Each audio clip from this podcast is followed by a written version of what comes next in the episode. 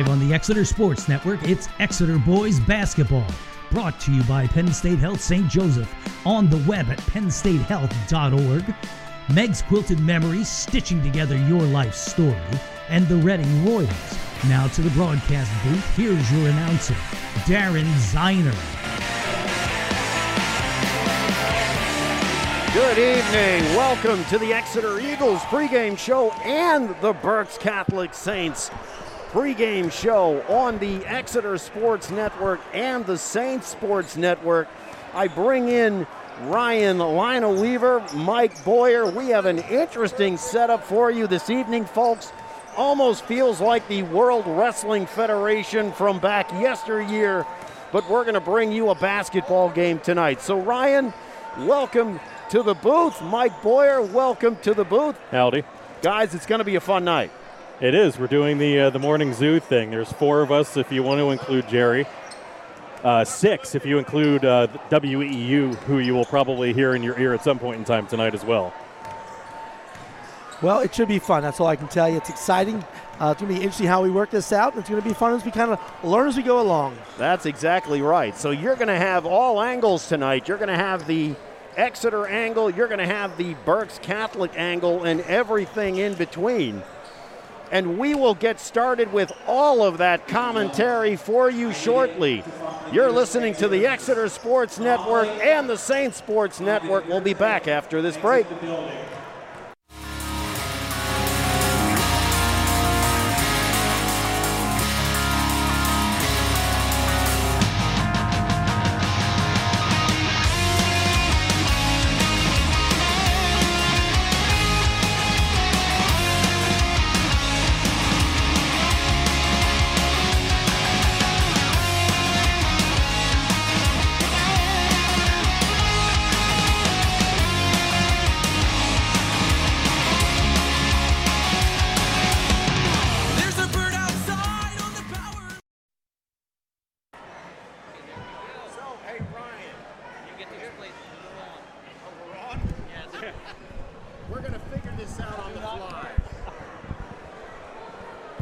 Well, welcome back.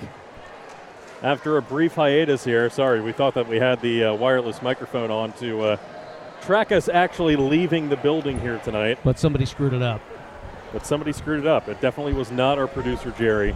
But he would never do anything like that. All right, I did it. I'll take credit. So we were, uh, w- just as we were starting, they said everybody out of the building. Somebody pulled a fire alarm apparently, but then by the time we got to the exit, they said, "Ah, false alarm. Go back in." So here we are, back with the pregame show. Let's try this again. Here we are. Welcome back, everybody.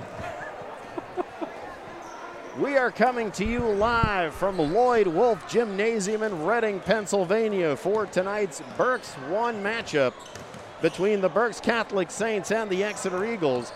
As I mentioned, we've got Ryan down there. Howdy. He's going to bring you the play by play. We're going to, in the next seven minutes while the clock is winding down, we're going to give you all we can as to Berks Catholic and Exeter. And Ryan, how about we get started with you? Go ahead and share your Berks Catholic information. Well, I would if my computer was cooperating because, you know, once again, bring a beautiful computer with, and of course it doesn't want to uh, cooperate. And that's all right. We can pick up for you. It's absolutely no problem. So we take a look at Exeter right now. And the last couple games, Exeter has been playing Jekyll and Hyde. Against Conrad Weiser last Friday, they played Jekyll from the start. A 43 63 47 win. Joey Schlaffer scored a career high 22. He had seven boards. Anthony Kachese was a force inside, 16.7 boards. Colin Payne added 13. That trio scoring 51 of Exeter's 63 points. And as Coach Ashcroft likes to call them, the bigs, they came to play. They went a combined 16 of 21 from the field to dominate in the paint, ultimately leading them to the victory. And, and Mike, you've seen Exeter Unfortunately, the Eagles won't have Joey Schlaffer tonight, but you know how important it is for the Eagles to have their big guys working in the paint. Absolutely. Joey's not going to play tonight. He's got a little bit of a wrist injury. Uh, don't know the extent of how long he'll be in or out, but uh, it's going to fall on Anthony Kachase to pick up the slack there underneath one of the big guys. You know, Anthony's had some really nice games last few weeks. They've got to find a way to get him the ball a little bit more, and he's got to be able to catch the ball and put it in the bucket. Against Wilson on Monday, Exeter played Hyde in a 63 49 loss. They went down early in the game 9 2. Unfortunately, that's been a challenge for the Eagles. And we talk about some keys to tonight's game getting out of the block slowly, where they've gone half a quarter and scored four points. So, something, Mike, they certainly need to turn around if they're going to try to stay with Berks Catholic's high scoring offense. Well, you talk about that Wilson game. You know, they were down by 10, battle back to two down by 10, battle back to one, down by 10, battle back to three. They could never get themselves over the hump in that game to get themselves in the lead, to play with the lead. They played from behind the whole time. You know, we talk about a little bit of how they're starting the game, and if they don't start well, you know, obviously they're not just behind, but they're completely demoralized in how they play the game as far as the energy level, the hustle, and stuff like that. Not having Schlaffer in the game does not boost that energy level for the Eagles coming into tonight's game. Against the Bulldogs, Exeter had a rough shooting night. They were 31% in field goals, 32% from two land, only 30% from three point land. And we know they're going to try to fire them up from three, but if they don't get them to fall early, Berks Catholic's going to drive the lane. They're going to kick it out. They're going to get Exeter in early foul trouble. And Mike, again, something that they Exeter can't afford to let that happen. Absolutely. You know, uh, you know Ryan's going to talk about the balance of, of Catholic in a little bit here. You know, the one thing that we have when you look at Exeter is they don't have balance. Colin Payne's a leading scorer. Colin Payne leads the team in three point percentage and buckets. Colin Payne leads the team in free throw shooting percentages, in three throws taken. If it's not Colin Payne, no one else is picking up the slack. And so when Ryan talks about BC here, Brian, talk about a little bit of how they're balanced a little bit more and, and the distribution they get from their players. Yeah, I mean, it is a balanced offense. It starts and stops with J.J. Jordan. We saw that in the Reading High game that Mike helped bring to you. Uh, you know, me on play by play, Michael and Keller. But, you know, we saw how different this team was without J.J. Jordan in the lineup because he is the catalyst for everything that this team has on offense because it's an awful lot of drive and kick. It's J.J. Jordan getting into the lane, kicking out wide because you have Aiden Sands who can hit it from three. You have Ryan Koch who can hit it from three. Jack Miller spots up an awful lot. And you almost forget about him during the course of a game until he's hitting corner threes on you. And, you know, he's having two, three threes a game just out of nowhere uh, because he can also spot up. Tyler Givens, not so much. Uh, Aaron Reinhardt, though, coming in for Gibbons, usually that first substitution off the bench, Reinhardt can stroke it from three. So, you know, you take a look at how this team operates. Jordan with 17 points a game. He's at 16.8 right now. Ryan Koch, very well balanced, arguably the best uh, two way player that they have on the team. Uh, very lengthy, but he can hit it from three. 44 leads the team. Uh, he's at 14.4 points per game. And then Aiden Sands also in double figures at 11.3. Then again, Jack Miller at 7.7. Uh, he's tied for second on the team in threes with Aiden Sands. So, you know, they can hit it down low, uh, cutting to the basket, especially with Jordan, and then they can stroke it from the outside as well. Ryan, you know, the one thing we talked about in that Reading game was when he left the game in foul trouble, the turnovers that took place back to back to back, and that's where Reading stretched out that lead and we, you know, they got a little bit of a boost off the bench from Christian Caccione, and J.J. Jordan came back in the game. They came back, took the lead, tied it up, and their turnovers stopped. Sure. And so not just the, the you know drive and dish, but also just getting the ball against pressure and getting it to people is a huge thing that he does for this team. Yeah, I mean the problem is when JJ exits the game, you're looking at Ryan Koch bringing the ball up the up the floor, and he's a perfectly fine ball handler in his own right, but he's not a point guard. You know, you put a little bit of pressure on him. We saw, especially with Reading High. Now, Reading High is a different animal. you know, you're, you're talking about arguably the most athletic team in Berks County, and they were just doubling him up coming across half court, and there was nothing that they could do about it without somebody willing to to break that press or split defenders uh, the way that J.J. Jordan can. So. Uh, it, it's certainly a different offense when he's out for sure, uh, especially with the turnovers.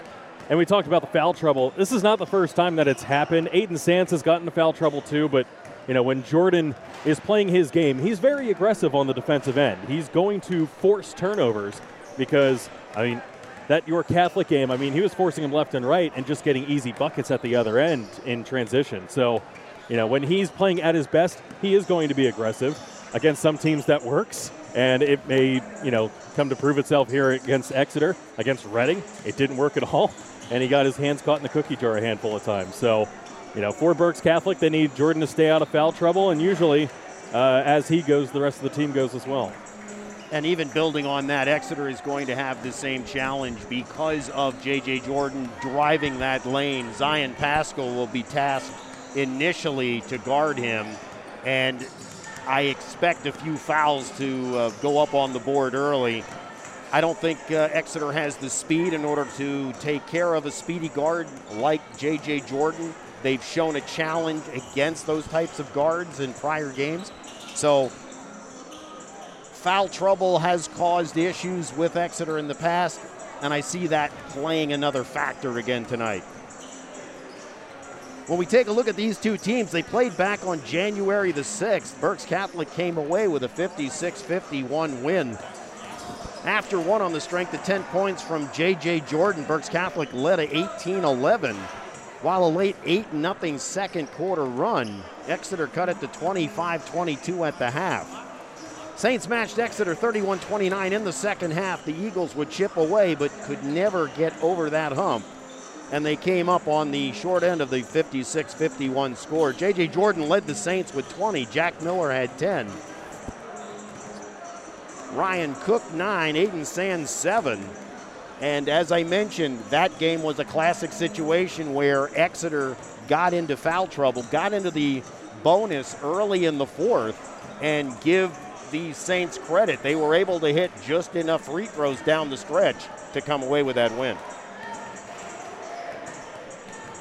Yeah, I wasn't there for that game, so sorry. Sorry, Daryn. You're you're pointing down to me, and Mike's looking at me, and that that was a game that I did not call. So This- this I will is- take your word that that's exactly what happened.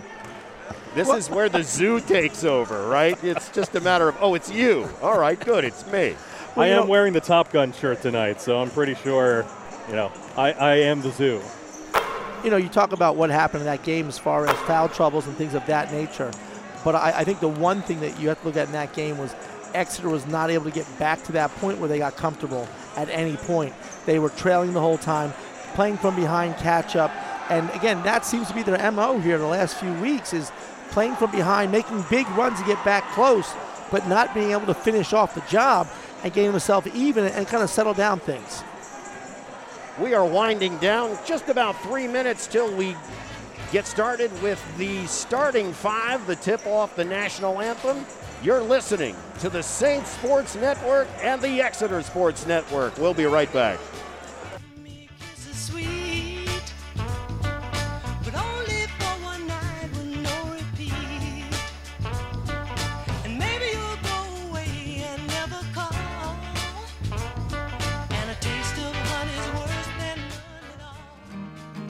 Tackle your toughest health challenges without ever leaving your home. Penn State Health On Demand lets you see a healthcare provider on your schedule from wherever you are. Simply open the free app on your smartphone, tablet, or computer and meet one on one with board certified experts in urgent care and select specialties. You can get a diagnosis, request a prescription, and even get a referral if needed. Learn more at pennstatehealth.org forward slash on demand. Don't throw away your favorite t shirts just because you don't have room to store them. Make them into a memory quilt. Meg's Quilted Memories turns your old t shirts into a quilt, one that you can cherish for a lifetime or give as a gift. These high quality, fully customized t shirt quilts are made right here in Reading. They're perfect to give or get for any occasion, including your favorite 2022 graduate. Meg's Quilted Memories, stitching together your life story. Visit them at megsquiltedmemories.com. Now let's get back to the game on the Saints Sports Network. Back here at Lloyd Wolf Gymnasium here in Reading, just about getting underway for what should be a fascinating game between uh, two Berks 1 rivals here in Exeter and, of course, Berks Catholic. This one being brought to you on both channels tonight. Once again, we're going uh, with a. Well, this is a family station. Just I on won't- one. I won't. Oh, we are just, Just on, on one. one, yeah. All right. I would Well, need dr- at least two boards to do that. So We're, we're going rogue. We are going rogue. completely rogue. But the good news is we don't hear anybody screaming, this is true, Except for you, Jerry. except for Jerry, except making for, a point. except for Joe Byron. There's three of us here, so we are trying something a little bit different.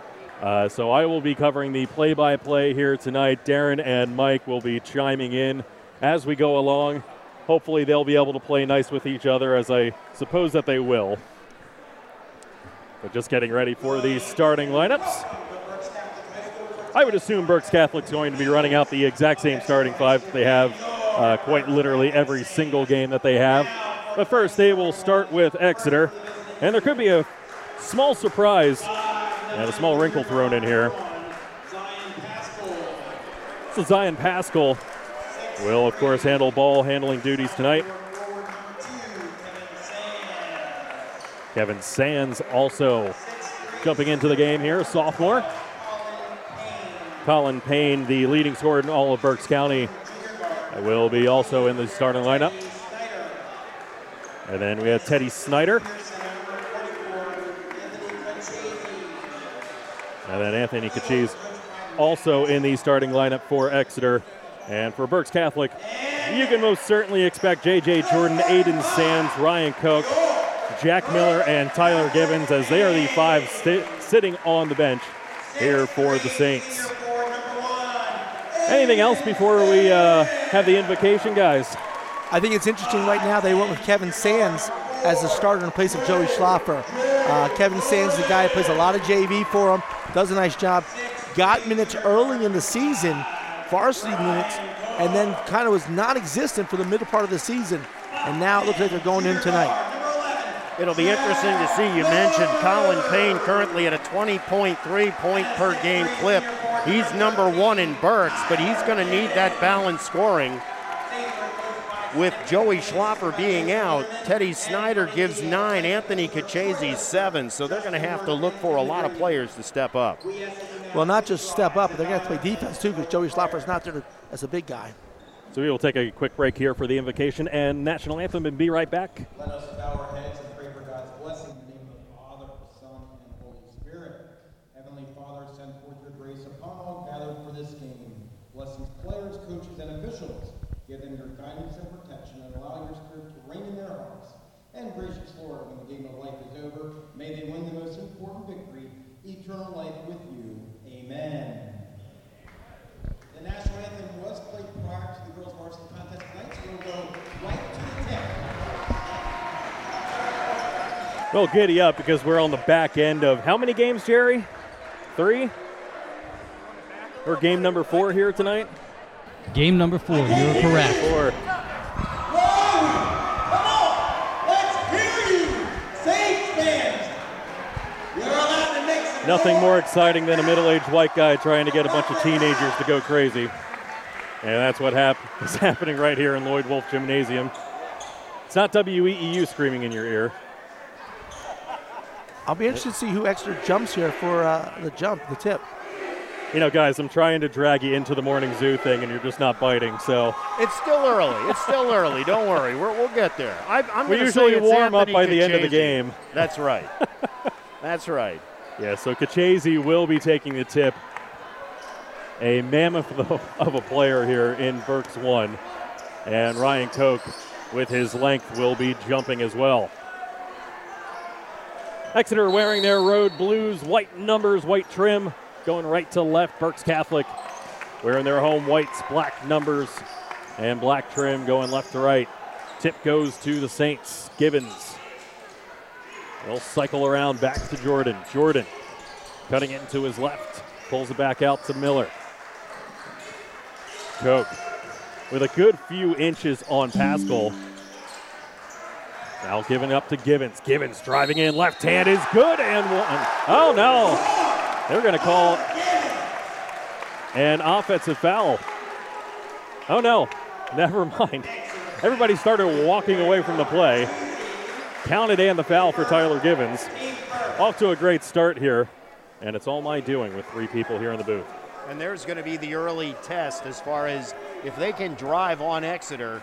Exeter can't be uh, picking up those fouls. They're going to put themselves in a hole early. It was a few games ago, and I believe it was the York Catholic game, that Tyler Givens actually scored the first five points for Berks Catholic. It was kind of surprising because he's not normally leading the charge uh, coming right out of the break.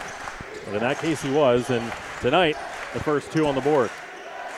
Anthony Kachese is going to be a big factor inside. Exeter's tried going to him a little bit more frequently, and there, of course, a turnover. That one poked down in a low post by Givens. Got it to Jordan. Jordan's pass going across the lane. And the baseline referee is overruled, even though, I don't know, looked like he was right on top of the play. But overruled by the trailing ref, it will belong to the Eagles.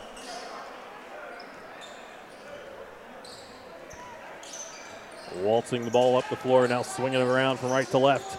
Trying to drive in, and good defense by Koch to stop. Going down into the low post there. Now driving in a little floater off the mark, but a foul called as Sands driving in, putting it up, and drawing the foul. Foul's going to be on Aiden Sands, his first team's first. That's what Exeter is going to need tonight. They're going to need, Colin Payne is going to take care of his share of drives to the basket, but Kevin Sands is going to have to pick up some of that slack as well. It was good to see his aggressiveness going to the hole there. You know, turned the corner at the top of the key, just went right down the lane. He got fouled by Sands, but not afraid to put the ball on the ground and, and, and get going there. Second one upcoming for Sands. He hit the first. Second one is true. Knotted at two with 6.52 left here in the first quarter. Jordan getting a little ball screen up top from Koch. Hands off to Miller. Exeter's not even covering Givens. Chase's just staying in the lane for JJ's drive. Sands this time driving in, floats one up and in. Sands using the backboard to his advantage, puts Berks Catholic on top by two, four to two. That's going to be the speed of Berks Catholic that's going to give Exeter fits all night. Looking to go down low. Kachese going up with it, stripped again. And we're going to have a jump ball between Koch and Pascal. And it's going to stay with Exeter.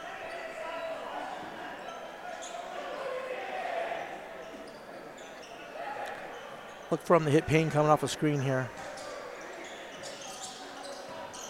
No, instead they'll go right down low to Kachese. And Kachese with his first bucket knots the game at four. Actually, use the screen from Payne to get going. Jordan gets up in the air. Once again, another left handed layup from Gibbons. Gibbons, his second bucket for four. Already above his uh, season average for game. Yeah, Tyler Gibbons. Feel like every time that I'm calling a game now, he's tied his season high, which is seven, and he's done that on at least three occasions. That one again strips Sands to Jordan. Jordan going coast to coast. Stuffed by two Eagles. Goes off of Jordan's noggin and out of bounds. It will belong to the Eagles. A problem for the Eagles all year long, averaging over 14 turnovers a game. It gets sloppy in the early going for them. They need some crisper passing, otherwise, they're going to be turning it over all game. Exeter, little ball screen at the top, going up. Tyler Gibbons this time with a swat. He rejected Payne going to his left. And it will stay with the Eagles as Payne will take it to the left side of the bucket. Payne with the inbounds.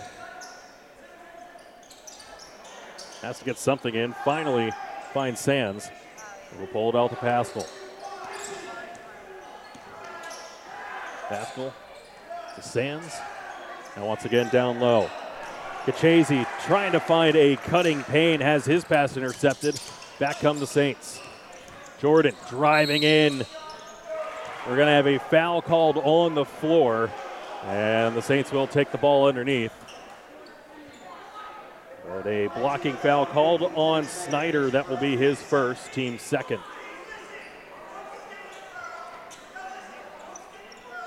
A little stack formation. They get it right into Sands.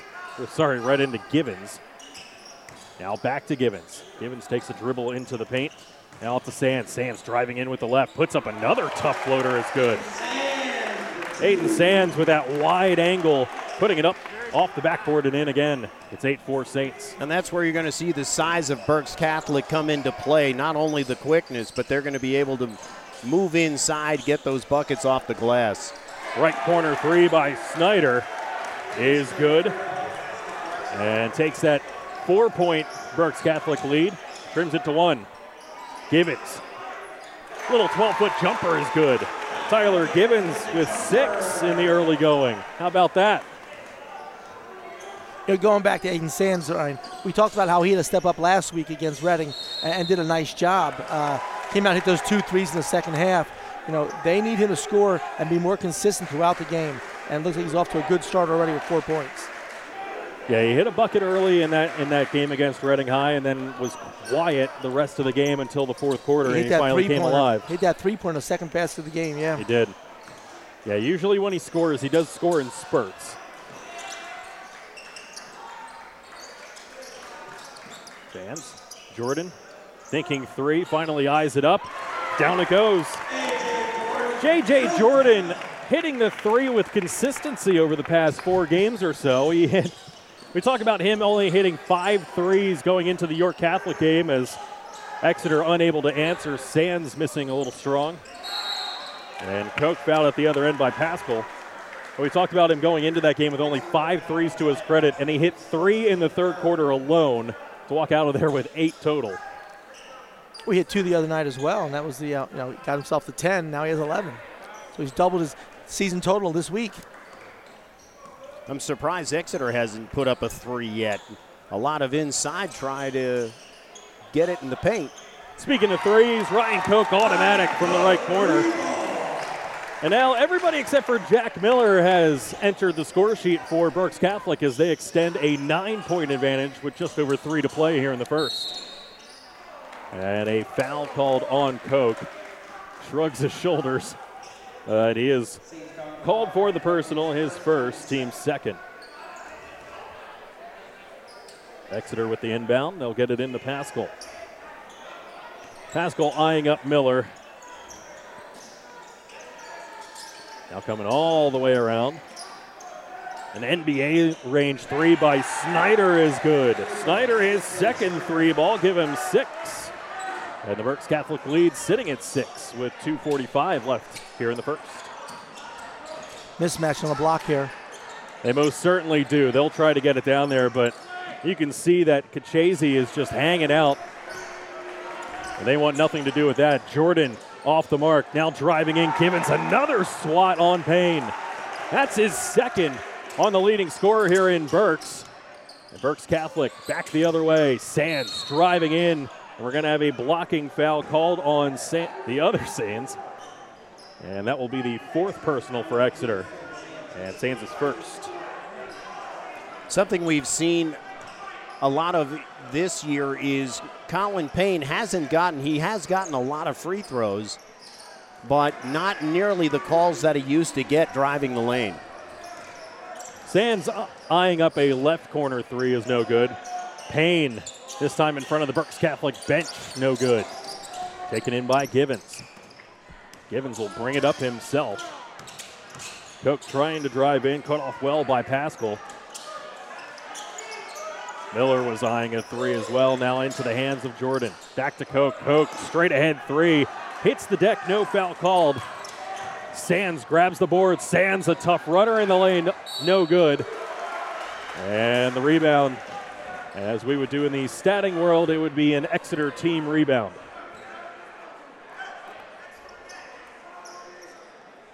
The third Berks Catholic turnover.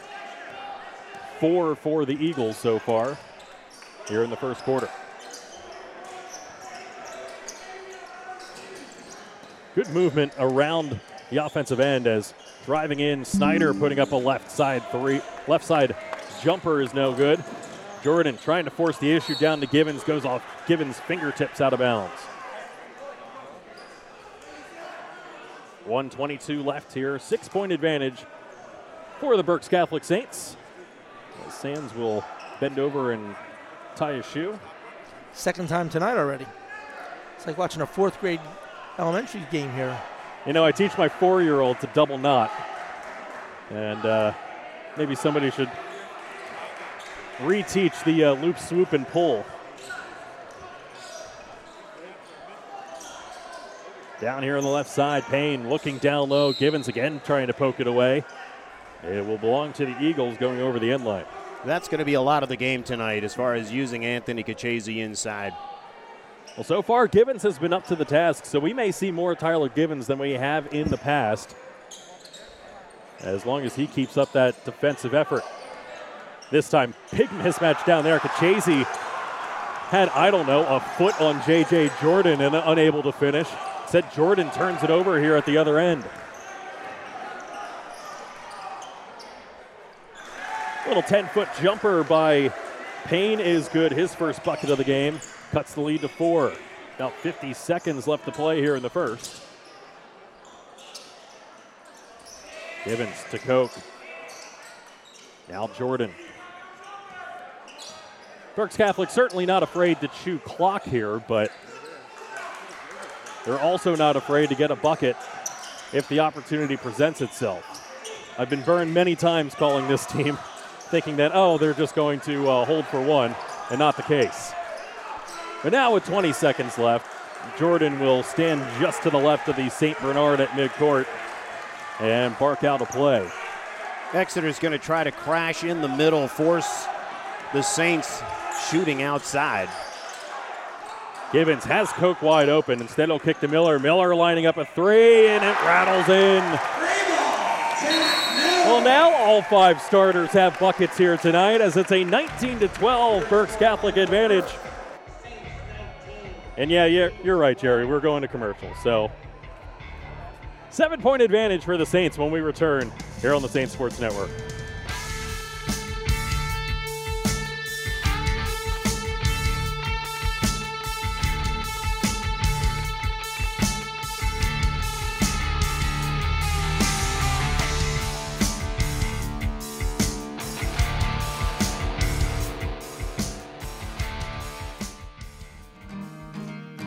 Your toughest health challenges without ever leaving your home.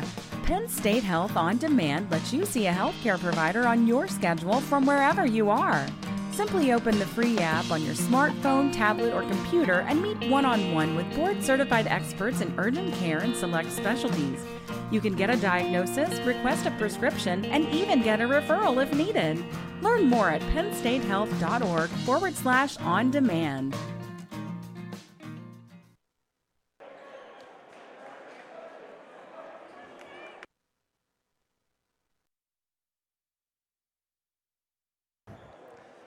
Well, as said, all five Berks Catholic starters on the stat sheet here is Christian Caccione will enter the game for his first minutes for the Saints.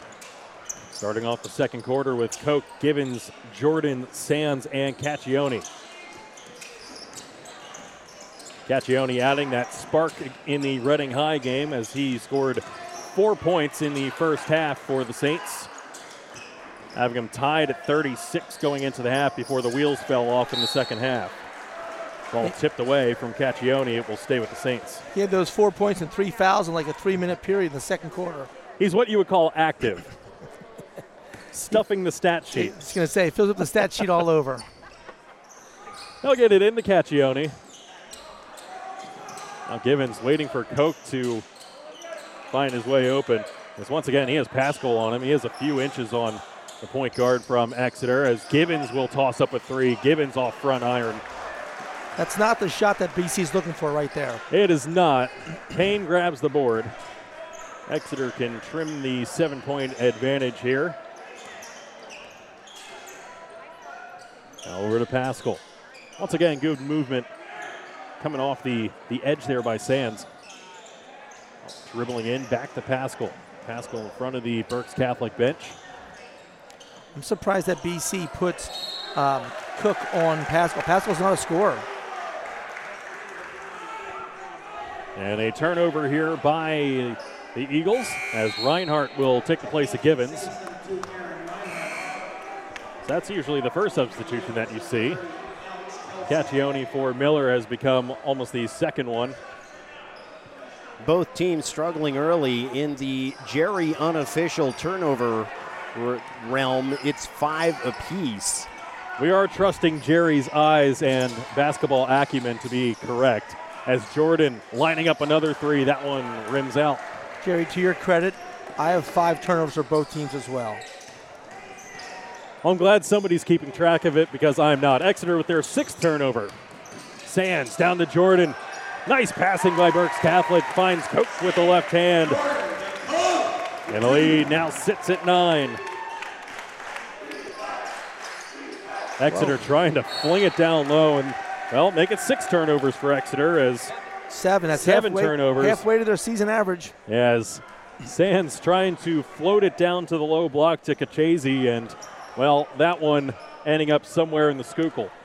I don't have to tell you when you're looking at six minutes to go in the second and you've got over halfway to your season average of turnovers, that's never good. J.J. Jordan called for the offensive foul. As driving into the lane, he will take an immediate seat on the bench. Jack Miller will replace him. Had a chance to talk to Coach Esley before the game, and he said, you know, they love JJ's aggressive to the basket, but sometimes it's so reckless it costs them possessions, and, and I think that's the case of it right there. Just reckless to the basket. Didn't have the numbers. Three guys in the paint there for the Eagles, and he tries to get through them and get to the rack. It does, and you know the the one term that you could use to describe him is aggressive. As speaking of aggressive, I believe Caccione is going to be called for the personal here. It is the second quarter.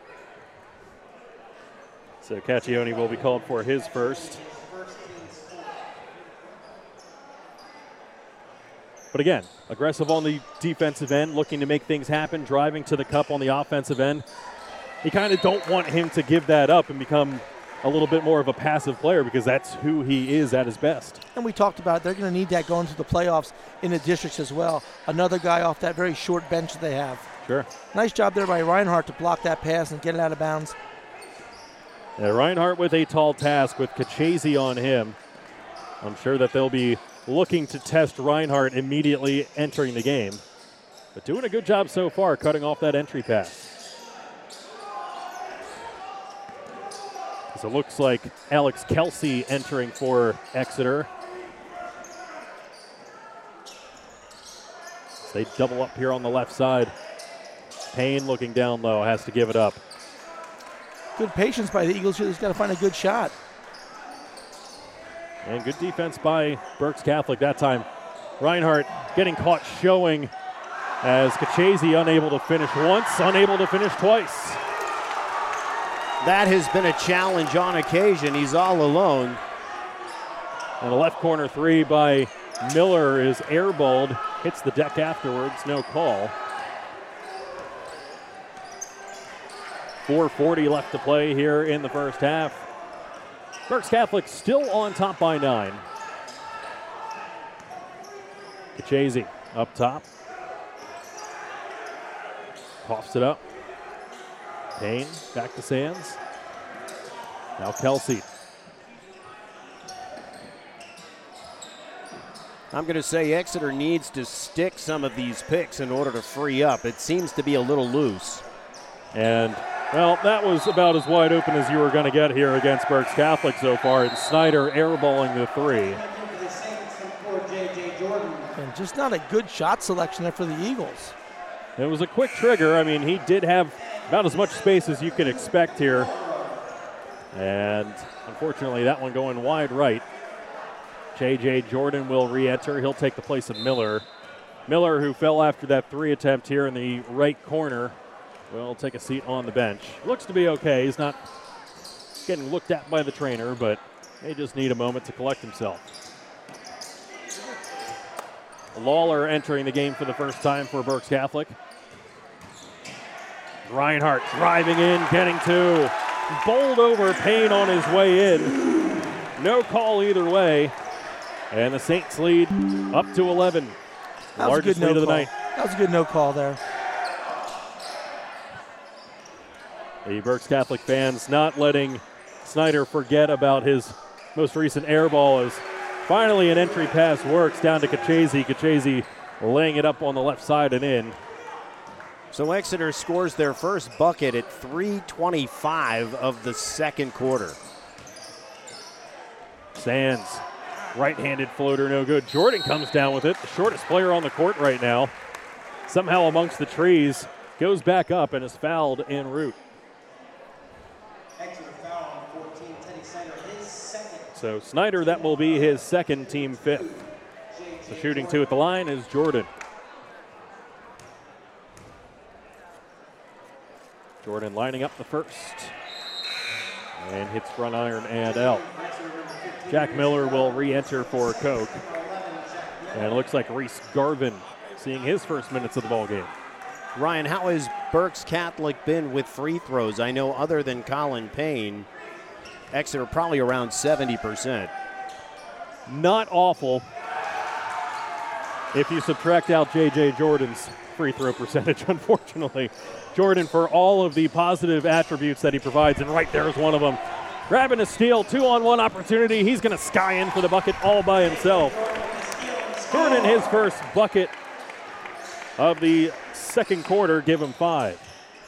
But yeah, unfortunately, Jordan sitting right around 60%, I believe. As a left handed attempt there by Kelsey. And he is fouled going up with it. And we'll go to the strike for two. So something that he worked on. He has gotten better at it in the second half of the season, uh, but still one of the flaws to his game, unfortunately. First one's up and don't count it as we have a lane violation by Alex Kelsey. I'm going to say that his toe was on the line, so don't count it. When was the last time you I ever never. saw something like that? Thought the same Unreal. thing. I have never. Wow. And I mean, credit to Kelsey. He puts the second one up and in, but uh, he didn't even take like a small step back. He was just like, no, this is where I shoot from. And hits the second. So 25 15. Saints on top. It's Reinhardt, left corner. Give it up to Sands. Sands. Kelsey draped all over him. Sands going in, blocked by Kelsey. Ball still loose, and it's going to belong to the Eagles. Nice job by Alex Kelsey to contortion himself away from that ball. He was laying on the ground after he blocked it. The ball was bouncing at him, and he tried to get out of the way, and he uh, was effective in doing that. How about that? Sands will exit. Koch will re enter for him. Reese Garvin in the game for Exeter. Garvin, a sophomore, as is Kelsey. Colin Payne, the lone senior to really worry about here on this roster, as a very young Eagles team. A Couple of sophomores, very junior heavy as well. A three up and in. Speaking of Reese Garvin, how about that? Welcome to the game. I'll tell you what, Reese on occasion, he can put them up.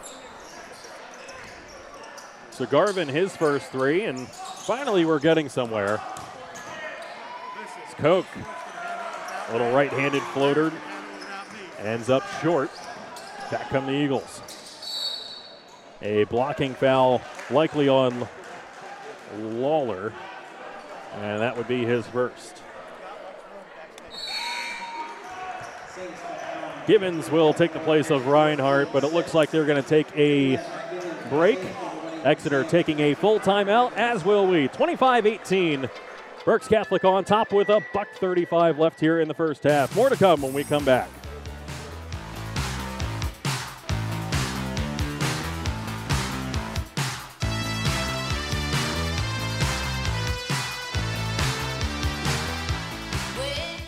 The arena's been shut. The ice has been melted. The stands have been empty. empty. But a new day has dawned.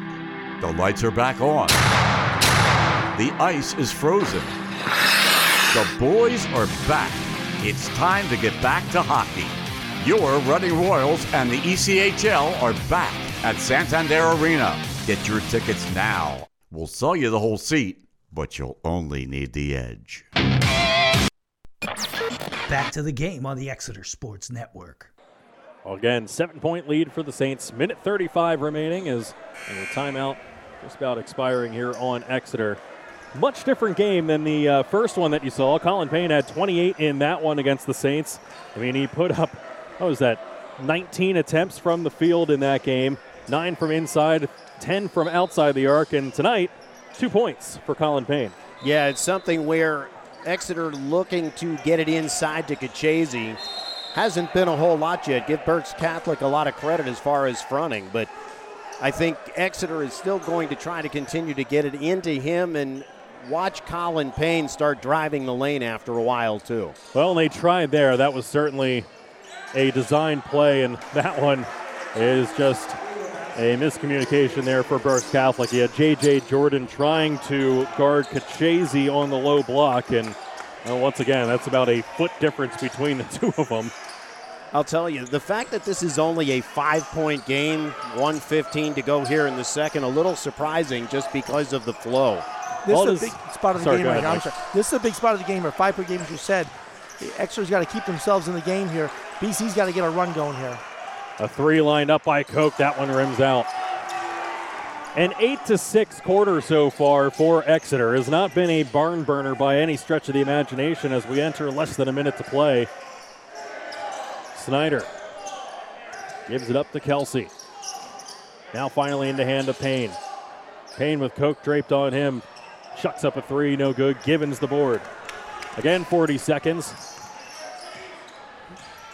Not Jordan. the shot that Exeter wanted. I'd still like to see him dump it inside to Kachese, try to ring up some fouls inside. Yeah, didn't even hit it in rhythm. Caught it, looked inside, then just fired it up. Yeah, I mean that's one of the biggest things here tonight is Jordan going up with it. Misses, gets his own tip. And JJ Jordan, his third bucket, give him seven. But yeah, Tyler Givens, nobody in foul trouble for Berks Catholic. It's remarkably different than their game against Reading on Monday night. And Kelsey called for the travel as he stopped, was looking around for a pass, and ended up on his keister. 3.5 seconds left as Jordan will let it roll. And I'm not Little- quite little- sure what they're looking at here. Non-home cooking from the home clock. They started the clock when it came in. He I never guess. touched it. Ref never dropped his arm. The clock should not have stopped. So they'll reset it to 3.5 here and get it back on their own baseline. Yeah, that is very much outside of the norm for a home clock operator. And now Exeter will full court press here with three and a half to play. Koch will ruin his three point average by chucking one up. As that one's well short and off the mark. But Berks Catholic 27 to 20 entering the half. As once again, eight all in the second quarter for both sides, but seven point lead for the Saints going into halftime. We'll have more when we come back here on the Saints and Eagles Sports Networks.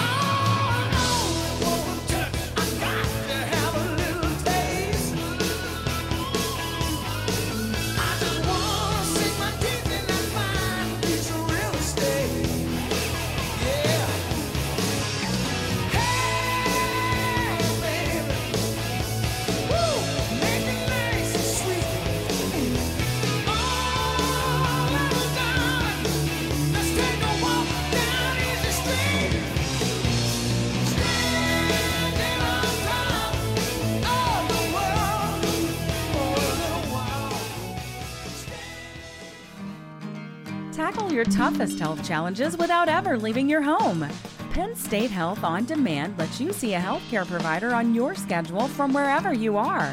Simply open the free app on your smartphone, tablet, or computer and meet one on one with board certified experts in urgent care and select specialties. You can get a diagnosis, request a prescription, and even get a referral if needed.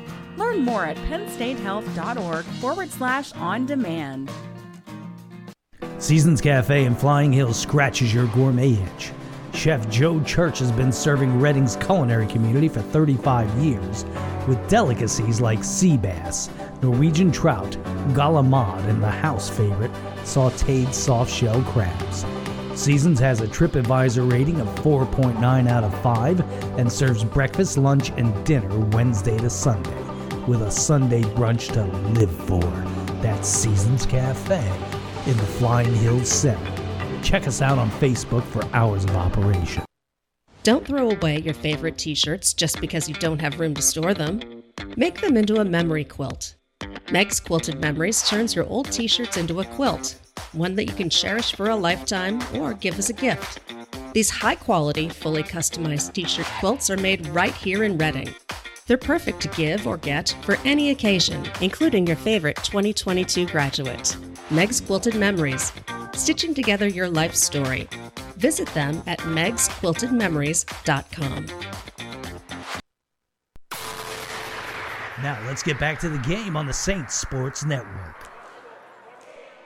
Again, 27 20, Berks Catholic on top.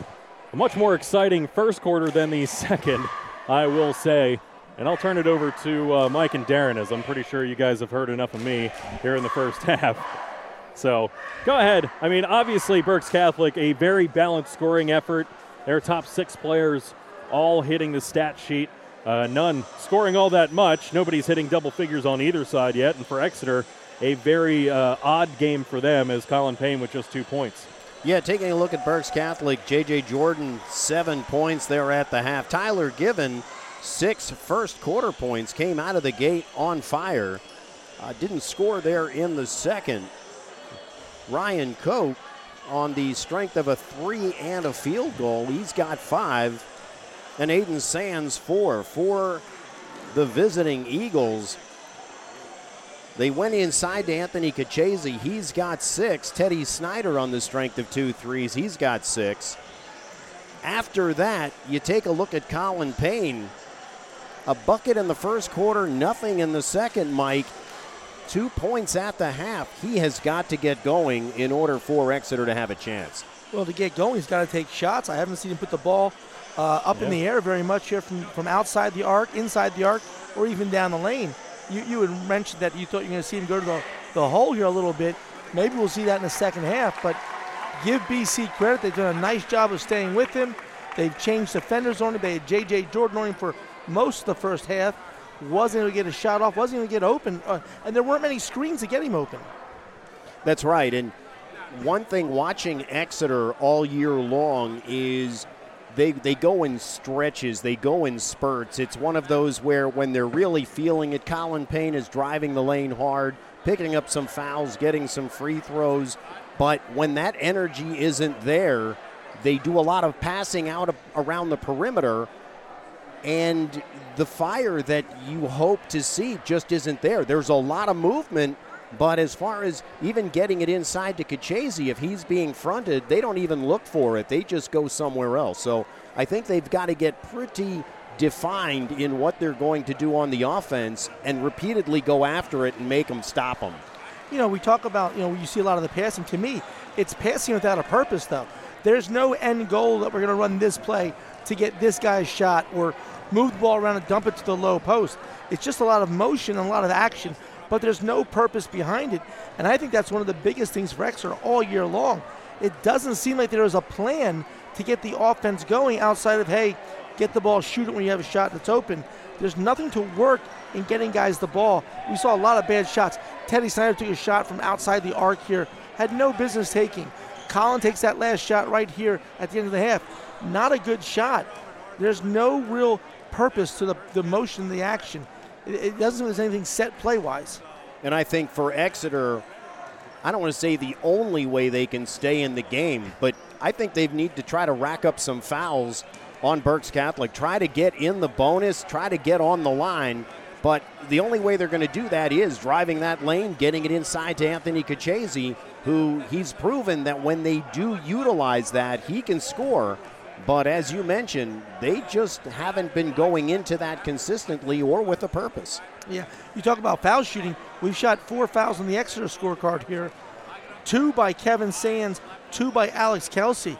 Not guys that you look to see on the scoring sheet shooting free throws to keep you in a game. That's exactly right. And Ryan, we talk about Berks Catholic and, and of course the scoring right now. 27 20. I will say that Exeter's lucky only to be down seven. They got sloppy with the ball early. As Mike pointed out, in the second, they had half of their game average as far as turnovers are concerned. But unfortunately, Exeter, excuse me, Berks Catholic hasn't put it together yet to have that streak in order to, let's say, have that run to try to put it away early. Well, let me tell you something very similar to the York Catholic game where they went on the road. They only put up nine, po- or sorry, six points in that second quarter, and then they came out of the half and they hung 30 in the third, and that was where J.J. Jordan went off for 17, hit three threes. I mean, that was just, you know, something lit a fire, and I'm sure that it was Snip laying into him at. Uh, you know, in the locker room at halftime, but something absolutely lit into him, and I would not be surprised if something similar happened here tonight as well. Ryan, are, are you surprised not to see J.J. Jordan take the ball to the hole?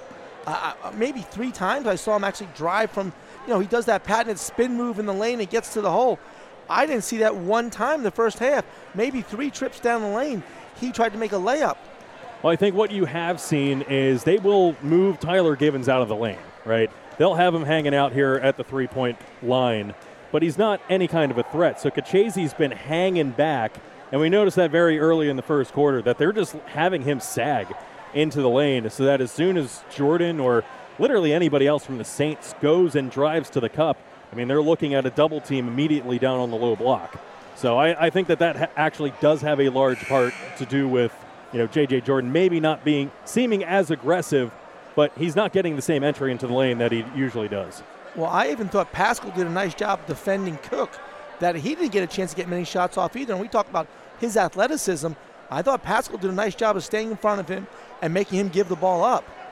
Yeah, and Koch, I mean, the couple of threes that we've seen him take, you know, straight dead ahead threes, it's with Pascal guarding him right to his face.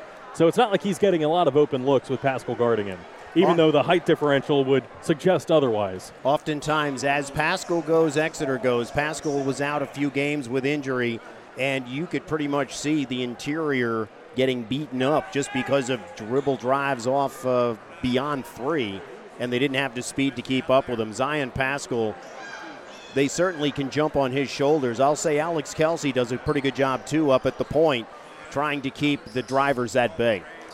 Seems like a very lackluster energy for both teams, though. The crowd's not into it. Neither team is excited. They're walking around. Uh, it's just an odd feel to the gym right now. Wait till we get that first slam. We'll see if that changes. Usually it's Aiden Sands to provide that. But yeah, even the student section, despite the uh, PA announcer's best efforts as they go download a pain, Payne, stripped by Jordan. Jordan leading the transition up to Koch Pascal. Again, we talked about that, doing a nice job cutting off Koch. So they'll swing it all the way around. Now back to Givens. Givens once again trying to draw Pat uh, Kachese out of the lane, and he just keeps hanging around. Jumper put up by Jordan's off the mark, brought down by Snyder. They're again not able to get to the basket with the drive. Jordan, nice job cutting off Pascal. We're going to have a foul here on the floor. I believe it will be on Givens. If so, that'll be his first. And again, you talked about not causing anybody to get into foul trouble. And a lot of that's on Tyler Givens. This is his first foul. And if they're keep consistently dumping it down to Kachese, uh, he's not drawing anything on Givens. So far, good hands off defense. Yeah, I expect a lot of that here in the second.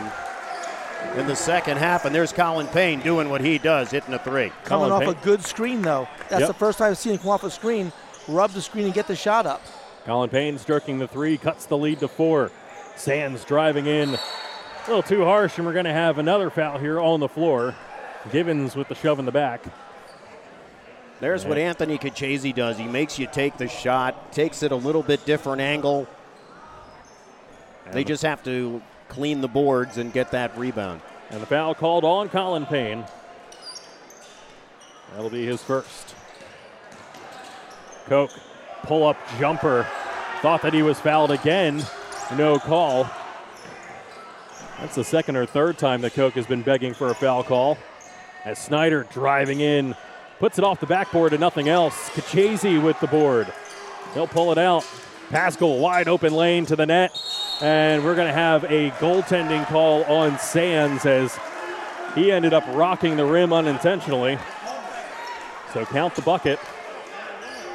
Pascal, that will count as his first bucket, even though it doesn't go through the net.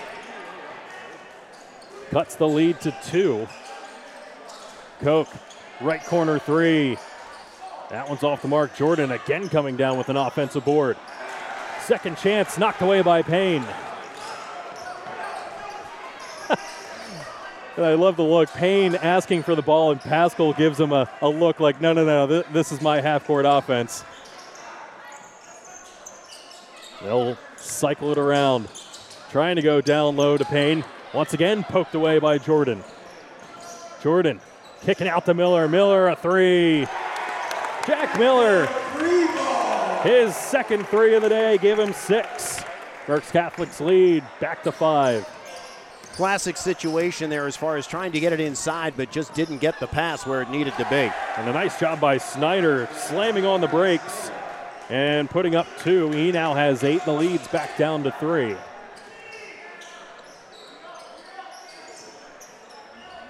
Looking to Givens. Givens off his fingertips. Surprisingly, uh, Snip Esterly going with the uh, if you don't have anything nice to say, don't say it at all approach right now. Very unlike him. Usually he'll be standing up and yelling to catch it with both hands. But another turnover for Berks Catholic. As if Jerry's counting correctly, that is their eighth of the game. And speaking of another turnover by the Eagles, Jordan leading the break will pull it back out. Givens. Jumper from the left side's no good. I'll tell you what, if, ripping if- down the board. If Exeter can dump it in a little bit better, they're getting sloppy with the dump in pass. It's allowing it to get knocked away. They got to go over Kachese's head closer to the basket, let him work.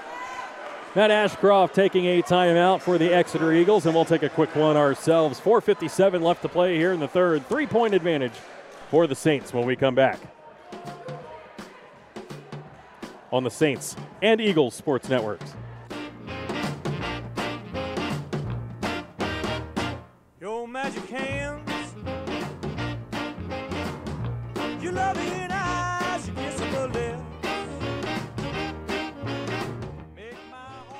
Penn State Health St. Joseph is here for all of your health and wellness needs. Whether it's our primary care and specialists throughout the region seeing you soon, our urgent care centers in Muhlenberg, Maiden Creek, and Strausstown seeing you quickly, our emergency room in Bern Township seeing you now, or our on demand app and walk in lab, mammography, and imaging services seeing you anytime. We're ready when you need us to get you back to the health you need to live the way you want. Visit pennstatehealth.org to learn So back in action here as Snyder's teardrop doesn't fall. And instead, we're going to have a jump ball on the rebound. It will belong to the Saints. They will swap that possession arrow. Jordan walking it up the left side. Now to Sands. Good down screen by Koch. Sands, oh, right corner three. And hopefully that gets him going, much like it did against Reading. He now has seven in the game, leads up to six. Very similar. Uh, good start to the game for him. No points in the second quarter. Now again, no no points there. And we get a foul under the basket by J.J. Jordan against uh, Anthony Kachese. Yeah, once again, picking out that mismatch and an excellent job by Exeter, not wasting any kind of time, just going right down to Kachese. And Jordan called for the personal. That will be his second team second, and it will send Kachese to the line. Just the eighth free throw of the game so far. Jay-Z hits the first.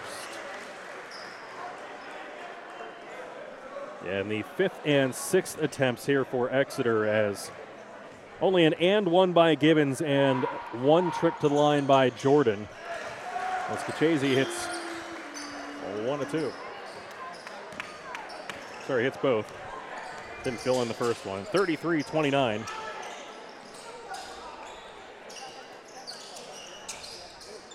Exeter doing a good job keeping the ball at the perimeter.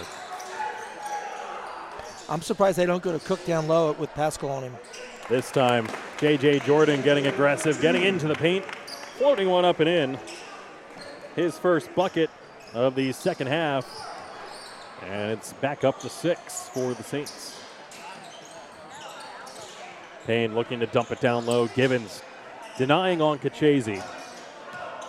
They keep trying to down screen, hoping to get a swap that they will get that mismatch again.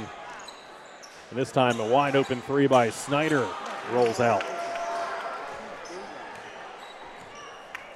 It just looks like Kachese leaves that pick a little bit too early and it doesn't open up for him. It just seems like if he'd be a little firmer in that and then roll off of it, they might have a better chance getting it inside.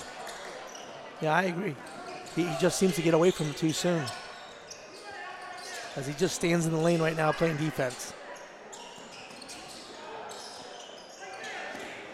Jordan on Snyder, puts him in the spin cycle. Left side layup is no good. Glances off the left of the rim, and it will belong to the Eagles. They'll move it around from right to left. Now dumping it down low, trying to go up. Stripped away by Miller, but Kachese getting it back, dropping it off to Pascal, and Pascal his second bucket for four. This one finally hits the bottom of the net.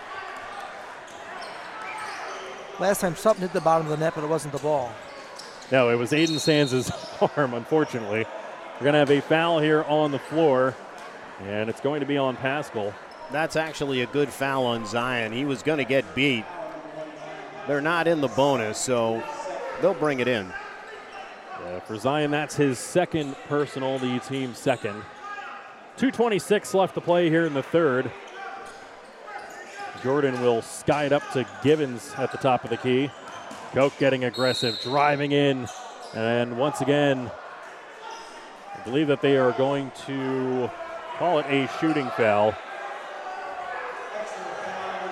And wow, that's that's a tough foul right there. I mean, he's driving. It didn't look like there was anything too egregious there. I didn't see much. I'm surprised they gave him shots in that. He was outside the three-point arc when they called the foul. Took two more steps and just floated it up. It was hard to tell where they were calling that foul at because, yeah, he took about two steps with those long legs as he misses the first. Well, they say the ball never lies. I guess. Koch missing the first. Second upcoming. Berks Catholic 0 for 4 from the stripe tonight. I'm watching the official as he's watching Koch's right foot ever so intently. Finally, uh, the Saints hitting one at the stripe leads back to five. I don't even remember calling that in like YMCA ball as Sands hitting a three for Exeter. The Leads down to two for the Saints. This is one of those games where it feels like one team had 35 minutes of time of possession and somehow it's a two point game. And I'm not sure what is happening with JJ Jordan's shooting stroke, but it is absolutely working. His second three of the day as he now has 12. Kachese going up with it. Offensive board poked out the pain. They'll go down low to Kachese again. He's doubled up. Payne now trapped in the corner between Jordan and Sands, and Ashcroft will take another timeout. And gotta say, Snyder, I think that's the second time that he's chucked up a three after a timeout call, and both of them he's drilled. Just kind of shrugs his shoulders, but nonetheless, buck 22 left here in the third, 39-34. Saints on top when we return here on the Saints and Exeter Sports Networks.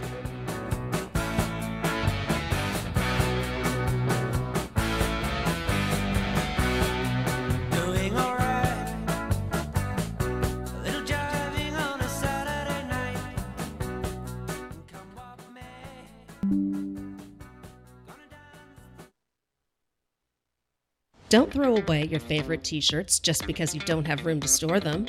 Make them into a memory quilt. Meg's Quilted Memories turns your old t shirts into a quilt, one that you can cherish for a lifetime or give as a gift. These high quality, fully customized t shirt quilts are made right here in Reading. They're perfect to give or get for any occasion, including your favorite 2022 graduate. Meg's Quilted Memories, stitching together your life story. Visit them at megsquiltedmemories.com. Right back to it. Colin Payne missing a three for Exeter. About a minute left as Koch driving in. Well, swinging around now. Sands in the right corner. Jordan faking a three, dishes off to Givens. Givens to Miller. Awful lot of movement. Nice, rec- Nothing, nothing doing here for Berks Catholic though. Nice recovery on defense by Exeter, trying to drive in. Koch They body up. once again dribble drive as a three lined up by Tyler Givens. and well, maybe Kachese will actually try to guard him beyond the arc now. A three for Givens, his first of the night, give him nine, and the lead's up to eight. Is that a new career high? It is a new season high. I'll put it as, as I'll go that far. 20 seconds left on the clock. Exeter will hold for one.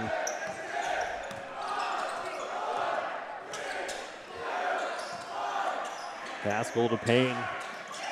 They want the ball in his hands. He's looking for a for a screen. Not going to get it now. Finally gets one from Kachese. Has to chuck up a three. That one airballed and Aiden Sands not very kind to the ceiling as chucks that one at the end. But an eight point lead for Berks Catholic entering the fourth quarter. 42 34 when we come back here on the Saints and Exeter Sports Networks.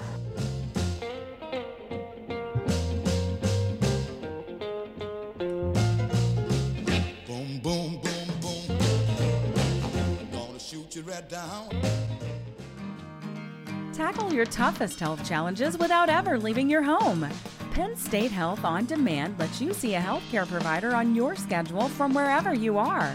Simply open the free app on your smartphone, tablet, or computer and meet one on one with board certified experts in urgent care and select specialties. You can get a diagnosis, request a prescription, and even get a referral if needed. Learn more at pennstatehealth.org forward slash on demand. You're listening to the Exeter Sports Network. Oh, Berks Catholic tacking on an extra point to their halftime lead, up by eight here entering the fourth quarter. So, once again, still just a very, very interesting game from Exeter's perspective. Colin Payne hitting a three there in that quarter, but that's it. He is five. Four threes in that third quarter from Berks Catholic, so they're starting to open it up from the outside. And surprisingly, none of them by Ryan Koch. He's usually their dead eye shooter. Don't be surprised if they try to get him back involved, as he had a bucket in both the first and second quarters, but nothing much since. Payne down on the right block, off the mark. Ball still loose. It will belong to Ryan Koch. Last time I said that, I believe it was last game on Monday against Reading. Ryan Koch hit a three the next possession. So Pascal doing an excellent job defensively on him here tonight, following him all the way around the cup. Sands driving in, fouled in. He'll go to the stripe. Foul's going to be on Sands. That will be his second. Or sorry, make it, yes, his second, and the team's fourth. Zayden Sands, his first trip to the charity stripe here tonight.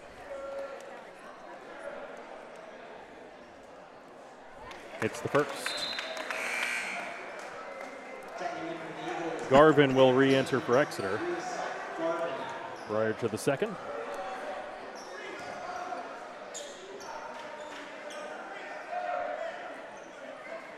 Second one swishes through to make that three straight from the charity stripe for Berks Catholic after missing their first four attempts. JJ Jordan playing the passing lane, swipes that one going all the way to the end, unable to finish, but Aiden Sands there picking up the slack as Jordan coming up a little gimpy.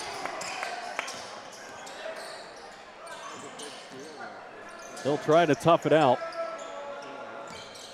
You can see the grimace on his face. Payne drawing the personal down on the low block. It will be against Givens. That'll be his second. The issue there was they had Payne wide open in the corner as Jordan was trying to get back on defense, but hobbled a little bit, and they never saw him in the corner. Put the ball to the right side of the floor, not the left side where Payne was standing. Colin Payne reminds me of Derrick Henry. The longer he goes in the game, the stronger he gets. Well, this is his first trip to the stripe here tonight.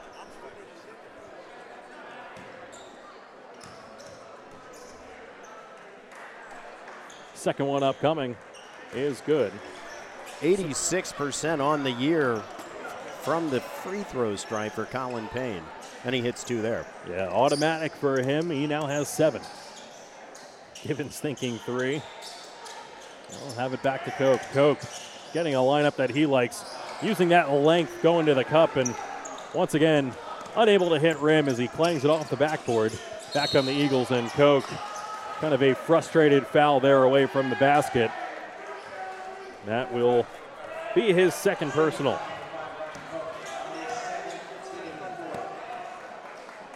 So Jordan will stay in the game. Seems to have worked past whatever tweak that happened, falling to the floor on that fast break layup attempt. 6.30 to play here. Berks Catholic holding court up by 10. Looking to go down low. Payne, little pump fake. That one's too strong. Twice they've gone down low to him. He's missed both layups. And they're trying to find J.J. Jordan down on the low block, and there's a handful of times they've made that happen. This time, doing it on the offensive end is J.J. Jordan in the low block. Another two for him. He is seven in the half, 14 in the game. This game's starting to get away from Exeter right now. This certainly is a 12 point advantage for Berks Catholic. Less than six to play. As trying to put it on his shoulders is Colin Payne, and he will take too many steps trying to drive to the cup. Just trying to do too much right now. Exactly. Give him credit for trying to make something happen, but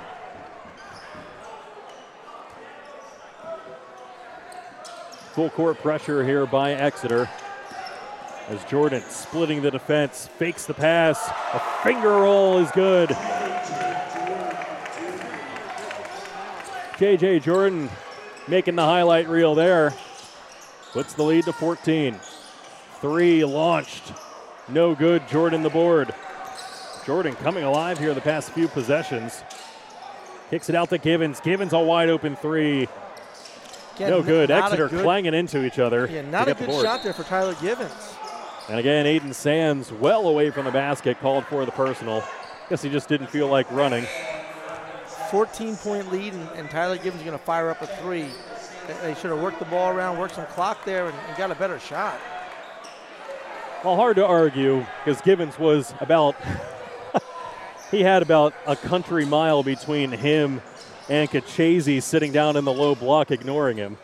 So hard to uh, imagine a better opportunity for him to hit a three as Koch once again paying, playing the passing lane. He'll go up and lay it up and in for two. Ryan Koch, his first bucket of the second half. He is eight. And looks like Matt Ashcroft has seen enough as the lead has blown to 16 with 4.55 left here. 52 36, Berks Catholic on top when we return here on the Saints and Exeter Sports Networks. Just can't wait to get on the road again. The life I love is making music with my friends. Seasons Cafe in Flying Hill scratches your gourmet itch. Chef Joe Church has been serving Reading's culinary community for 35 years with delicacies like sea bass, Norwegian trout, galamad, and the house favorite, sauteed soft shell crabs. Seasons has a TripAdvisor rating of 4.9 out of 5 and serves breakfast, lunch, and dinner Wednesday to Sunday with a Sunday brunch to live for. That's Seasons Cafe in the Flying Hills Center. Check us out on Facebook for hours of operation. It's the Saints Sports Network. and also the Exeter Sports Network tonight. 4.55 left to play. Once again, Sweet 16. Berks Catholic currently leading as Caccione And Lawler will enter, as well as Reinhardt. So, kind of blink and you miss it. Finally, pulling some of these starters out as crossing up and putting up the shot was Snyder, but ends up grabbing his own rebound on off the miss. Left side jumper by Sands is airballed. And finally tipped away as Payne coming all the way back knocks it over the end line. It will stay with the Saints. We've played four and a half here in the fourth. Berks Catholic on a 10 2 run. So a 10 2 run, and all of that done by starters who hadn't exited the game the entire third quarter and then playing, you know, three and a half of the first of the eight minutes here in the fourth. So that was a tired bunch and still able to get the job done. And those two points were free throws for Exeter. Yeah, so still without a bucket as foul's going to be on the floor. Don't count the bucket by Jordan. As it's going to be on Snyder, that will be his third. Team's fifth. So Kelsey will re enter for the first time here in the second half. Comes in with one point to his credit.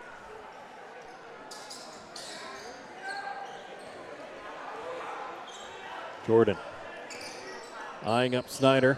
Out to Reinhardt. Reinhardt thinking three, but was not going to put that up with Snip Esterly right in his ear. Getting doubled up here in the corner. Now finally swinging. Caccione, nice look. Three by Reinhardt. That one just off the mark. Payne the board. Reinhardt trying to poke it away. Payne goes behind his back. Now to Sands. Trying to go down low to Payne. Payne this time just pulls up and hits the jumper. So an easy bucket there for Payne. Just pulling up on the low block and hitting it for two. 52 38 now, Berks Catholic holding court. Jordan driving, dishing, has it poked away, trying to get it to Lawler. Exeter needs to get busy. Once again, Payne has Jordan on him, trying to spin in the lane, throws one up wildly. No foul call. Payne somehow comes up with the board sitting on his butt. And we're going to have a jump ball. Somehow Payne landed on the floor, came down with his own rebound without even moving. Now they're going to check on him as he has not moved from that position. Finally getting helped up by Kachese, or sorry, by Reiner and Jordan. I'll tell you what, they kept that ball on the floor for an awfully long time for them to scrap. And then I looked over, I thought Ashcroft called timeout. The referee was looking on the bench, didn't call anything, and then ultimately went to possession arrow. And it will belong with the Saints. An interesting turn of events there. 302 left to play here. A 14 point advantage for the home side. Sands driving, kicking. Now Miller will swing it around. Ryan Koch re entering, goes in, drives, and is fouled. Going up with it. Foul's likely on Kachese, and if, if so, that would, I believe, be his first.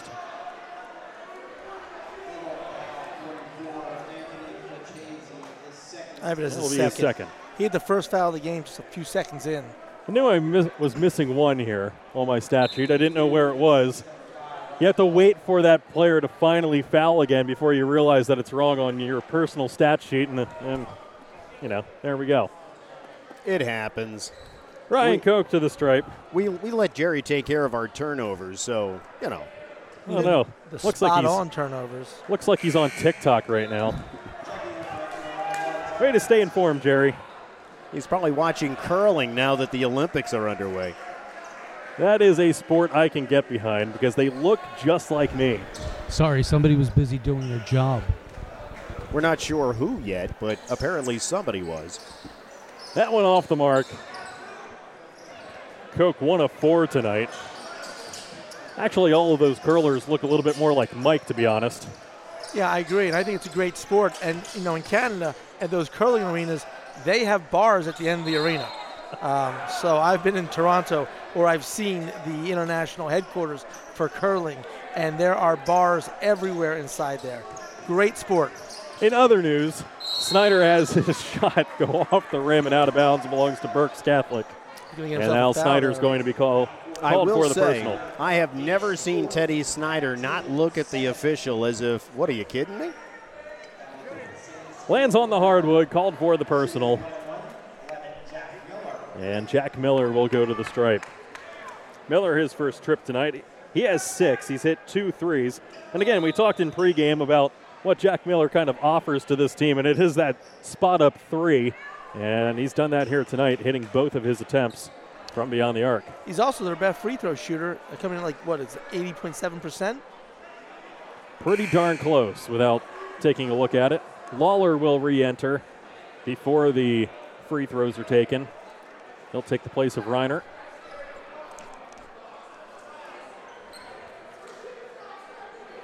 Well, you're not going to get curling action like that anywhere else except for the Saints and Exeter Sports Network as they wipe down the floor. Not unlike brooming and curling. Looks like they're getting You know, as Mike mentioned, the bars in the curling arenas, all of the hockey arenas in the Midwest also have bars in them. It's awesome. Who would have known? Beer and hockey. What else is there to do in Iowa?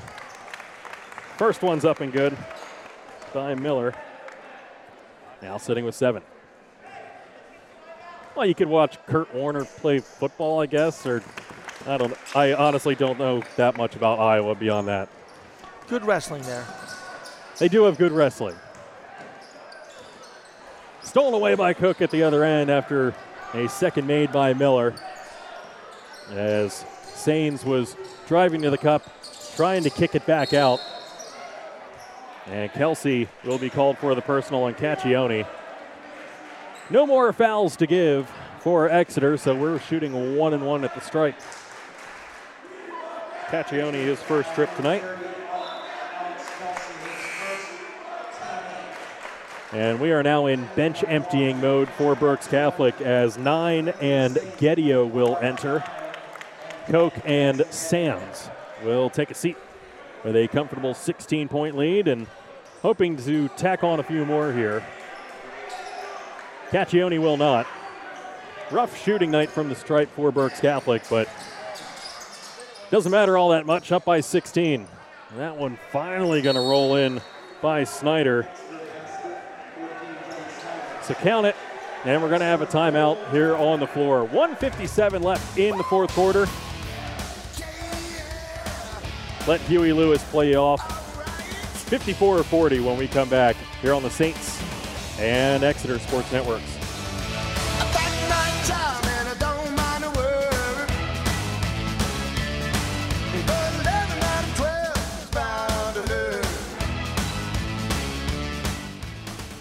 Don't throw away your favorite t shirts just because you don't have room to store them. Make them into a memory quilt. Meg's Quilted Memories turns your old t shirts into a quilt, one that you can cherish for a lifetime or give as a gift. These high quality, fully customized t shirt quilts are made right here in Reading. They're perfect to give or get for any occasion, including your favorite 2022 graduate. Meg's Quilted Memories, stitching together your life story. Visit them at megsquiltedmemories.com. And now back to the game on the Exeter Sports Network. 14 point advantage for Berks Catholic coming back here. 157 remaining. Again, emptying the bench. Except for Jack Miller, he's still in. Getting trapped in the corner, gets it ahead. Right handed layup is good by nine. Extends that lead back to 16. Stepping in is Snyder off the mark, and we're going to have a foul on the loose ball. As it will be number 22, Jake Herzwinski, called for the personal.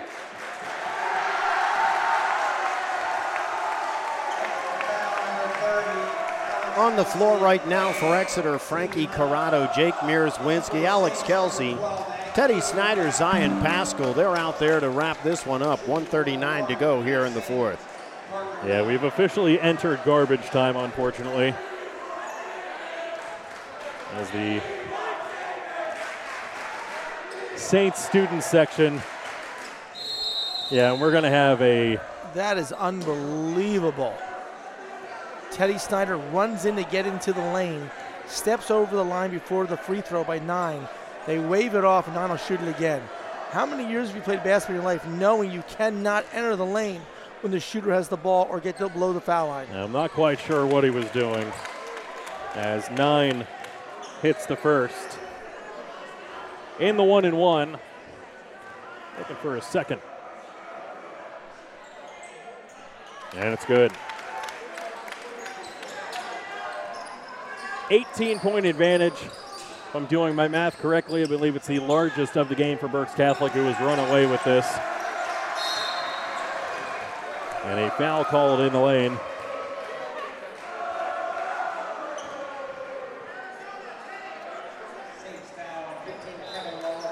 And foul's going to be on Lawler. And Javen Diaz entering the game for the Saints. Gets a lot of burn in the JV games. Now finally gets to see some varsity minutes here with the, for the remaining Buck 28. Three launched. That one a little too strong by Kelsey. Saints looking down low to Diaz. Now across the lane. Lawler has his shot blocked. Jumper no good. It's going to go off of Berks Catholic out of bounds.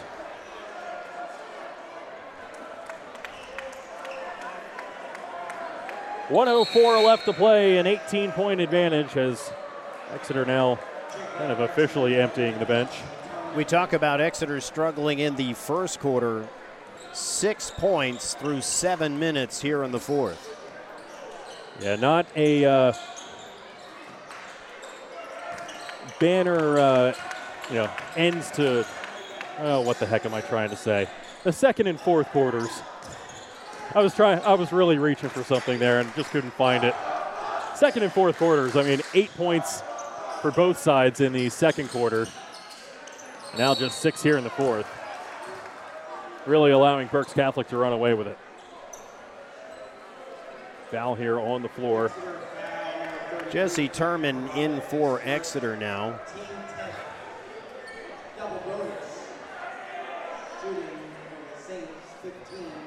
We have the double bonus coming up as Kevin Lawler to the stripe for two. Hits the first. It's Probably Josh Turman, but you know, you get a J, a vowel, a couple S's, or maybe one. Yeah, somewhere in there. And it turns into Jess. So my apologies, Josh. Close enough. Second one, no good. Diaz comes down with the board, and he's fouled going back up with it. Back to the stripe. Go to the Saints, says Mirzwinski, called for the personal. So two at the stripe for Diaz. It's a good thing they called that foul with 34.8 seconds left. I don't know how we would have lived with ourselves otherwise. Diaz, the first, is good.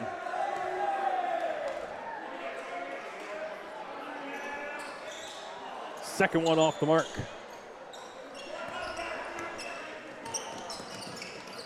Thirty seconds remaining in this one. Exeter's second team, with the exception of Zion Pascal, who's still in this ball game down by 20. Everybody else, though, second teamers. Pascal lining up a three. That one's no good.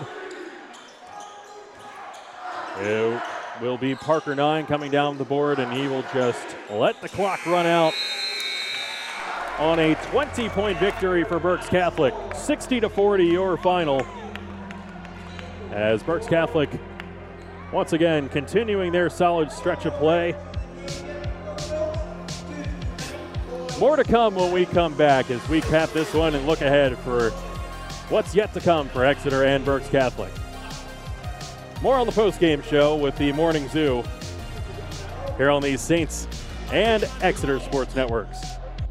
I've been on my own for long enough. Maybe you can show me how to love. Maybe I'm going through a drought. You don't even have to do too much. You can turn me on with just a touch,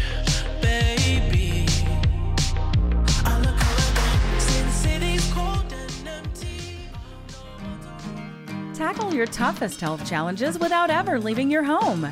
Penn State Health On Demand lets you see a healthcare provider on your schedule from wherever you are. Simply open the free app on your smartphone, tablet, or computer and meet one on one with board certified experts in urgent care and select specialties. You can get a diagnosis, request a prescription, and even get a referral if needed. Learn more at pennstatehealth.org forward slash on demand. The arena's been shut. The ice has been melted. The stands have been empty. empty. But a new day has dawned. The lights are back on. The ice is frozen. The boys are back. It's time to get back to hockey. Your Running Royals and the ECHL are back at Santander Arena. Get your tickets now. We'll sell you the whole seat, but you'll only need the edge. Don't throw away your favorite t shirts just because you don't have room to store them. Make them into a memory quilt. Meg's Quilted Memories turns your old t shirts into a quilt, one that you can cherish for a lifetime or give as a gift. These high quality, fully customized t shirt quilts are made right here in Reading. They're perfect to give or get for any occasion, including your favorite 2022 graduate. Meg's Quilted Memories, stitching together your life story. Visit them at megsquiltedmemories.com. Now let's get back to the game on the Exeter Sports Network. Well, a 60 to 40 final margin of victory as just six extra points in that fourth quarter, kind of slamming the door shut on the visiting Eagles as Berks Catholic outscoring them by a dozen in that final frame. A very well balanced effort from Berks Catholic, by the way, as darn near everyone in their starting lineup just about touching double figures. As J.J. Jordan with 16, Sands right about on his average with 11, Koch and Miller both with 8, Givens with a new season high of 9, and then a smattering of points off the bench for the Saints. But very well balanced effort all around. Yeah, and we talked about that coming into the game. They're much more balanced than Exeter is. They do a really nice job of getting people the ball in positions to get to the basket. Uh, we didn't see as much flash from J.J. Jordan tonight as, as him slashing to the basket and making penetration and kicking out and making layups, but we did see in that third quarter a number of three point shots which spread this game out score wise, which I think was the difference in this game. And then for Exeter, Colin Payne held to just nine points. He did have seven in the second half, but not nearly enough uh, to drag Exeter out of the hole that they were working out of. As Snyder ends up leading the way with 10, Payne with nine, uh, with eight.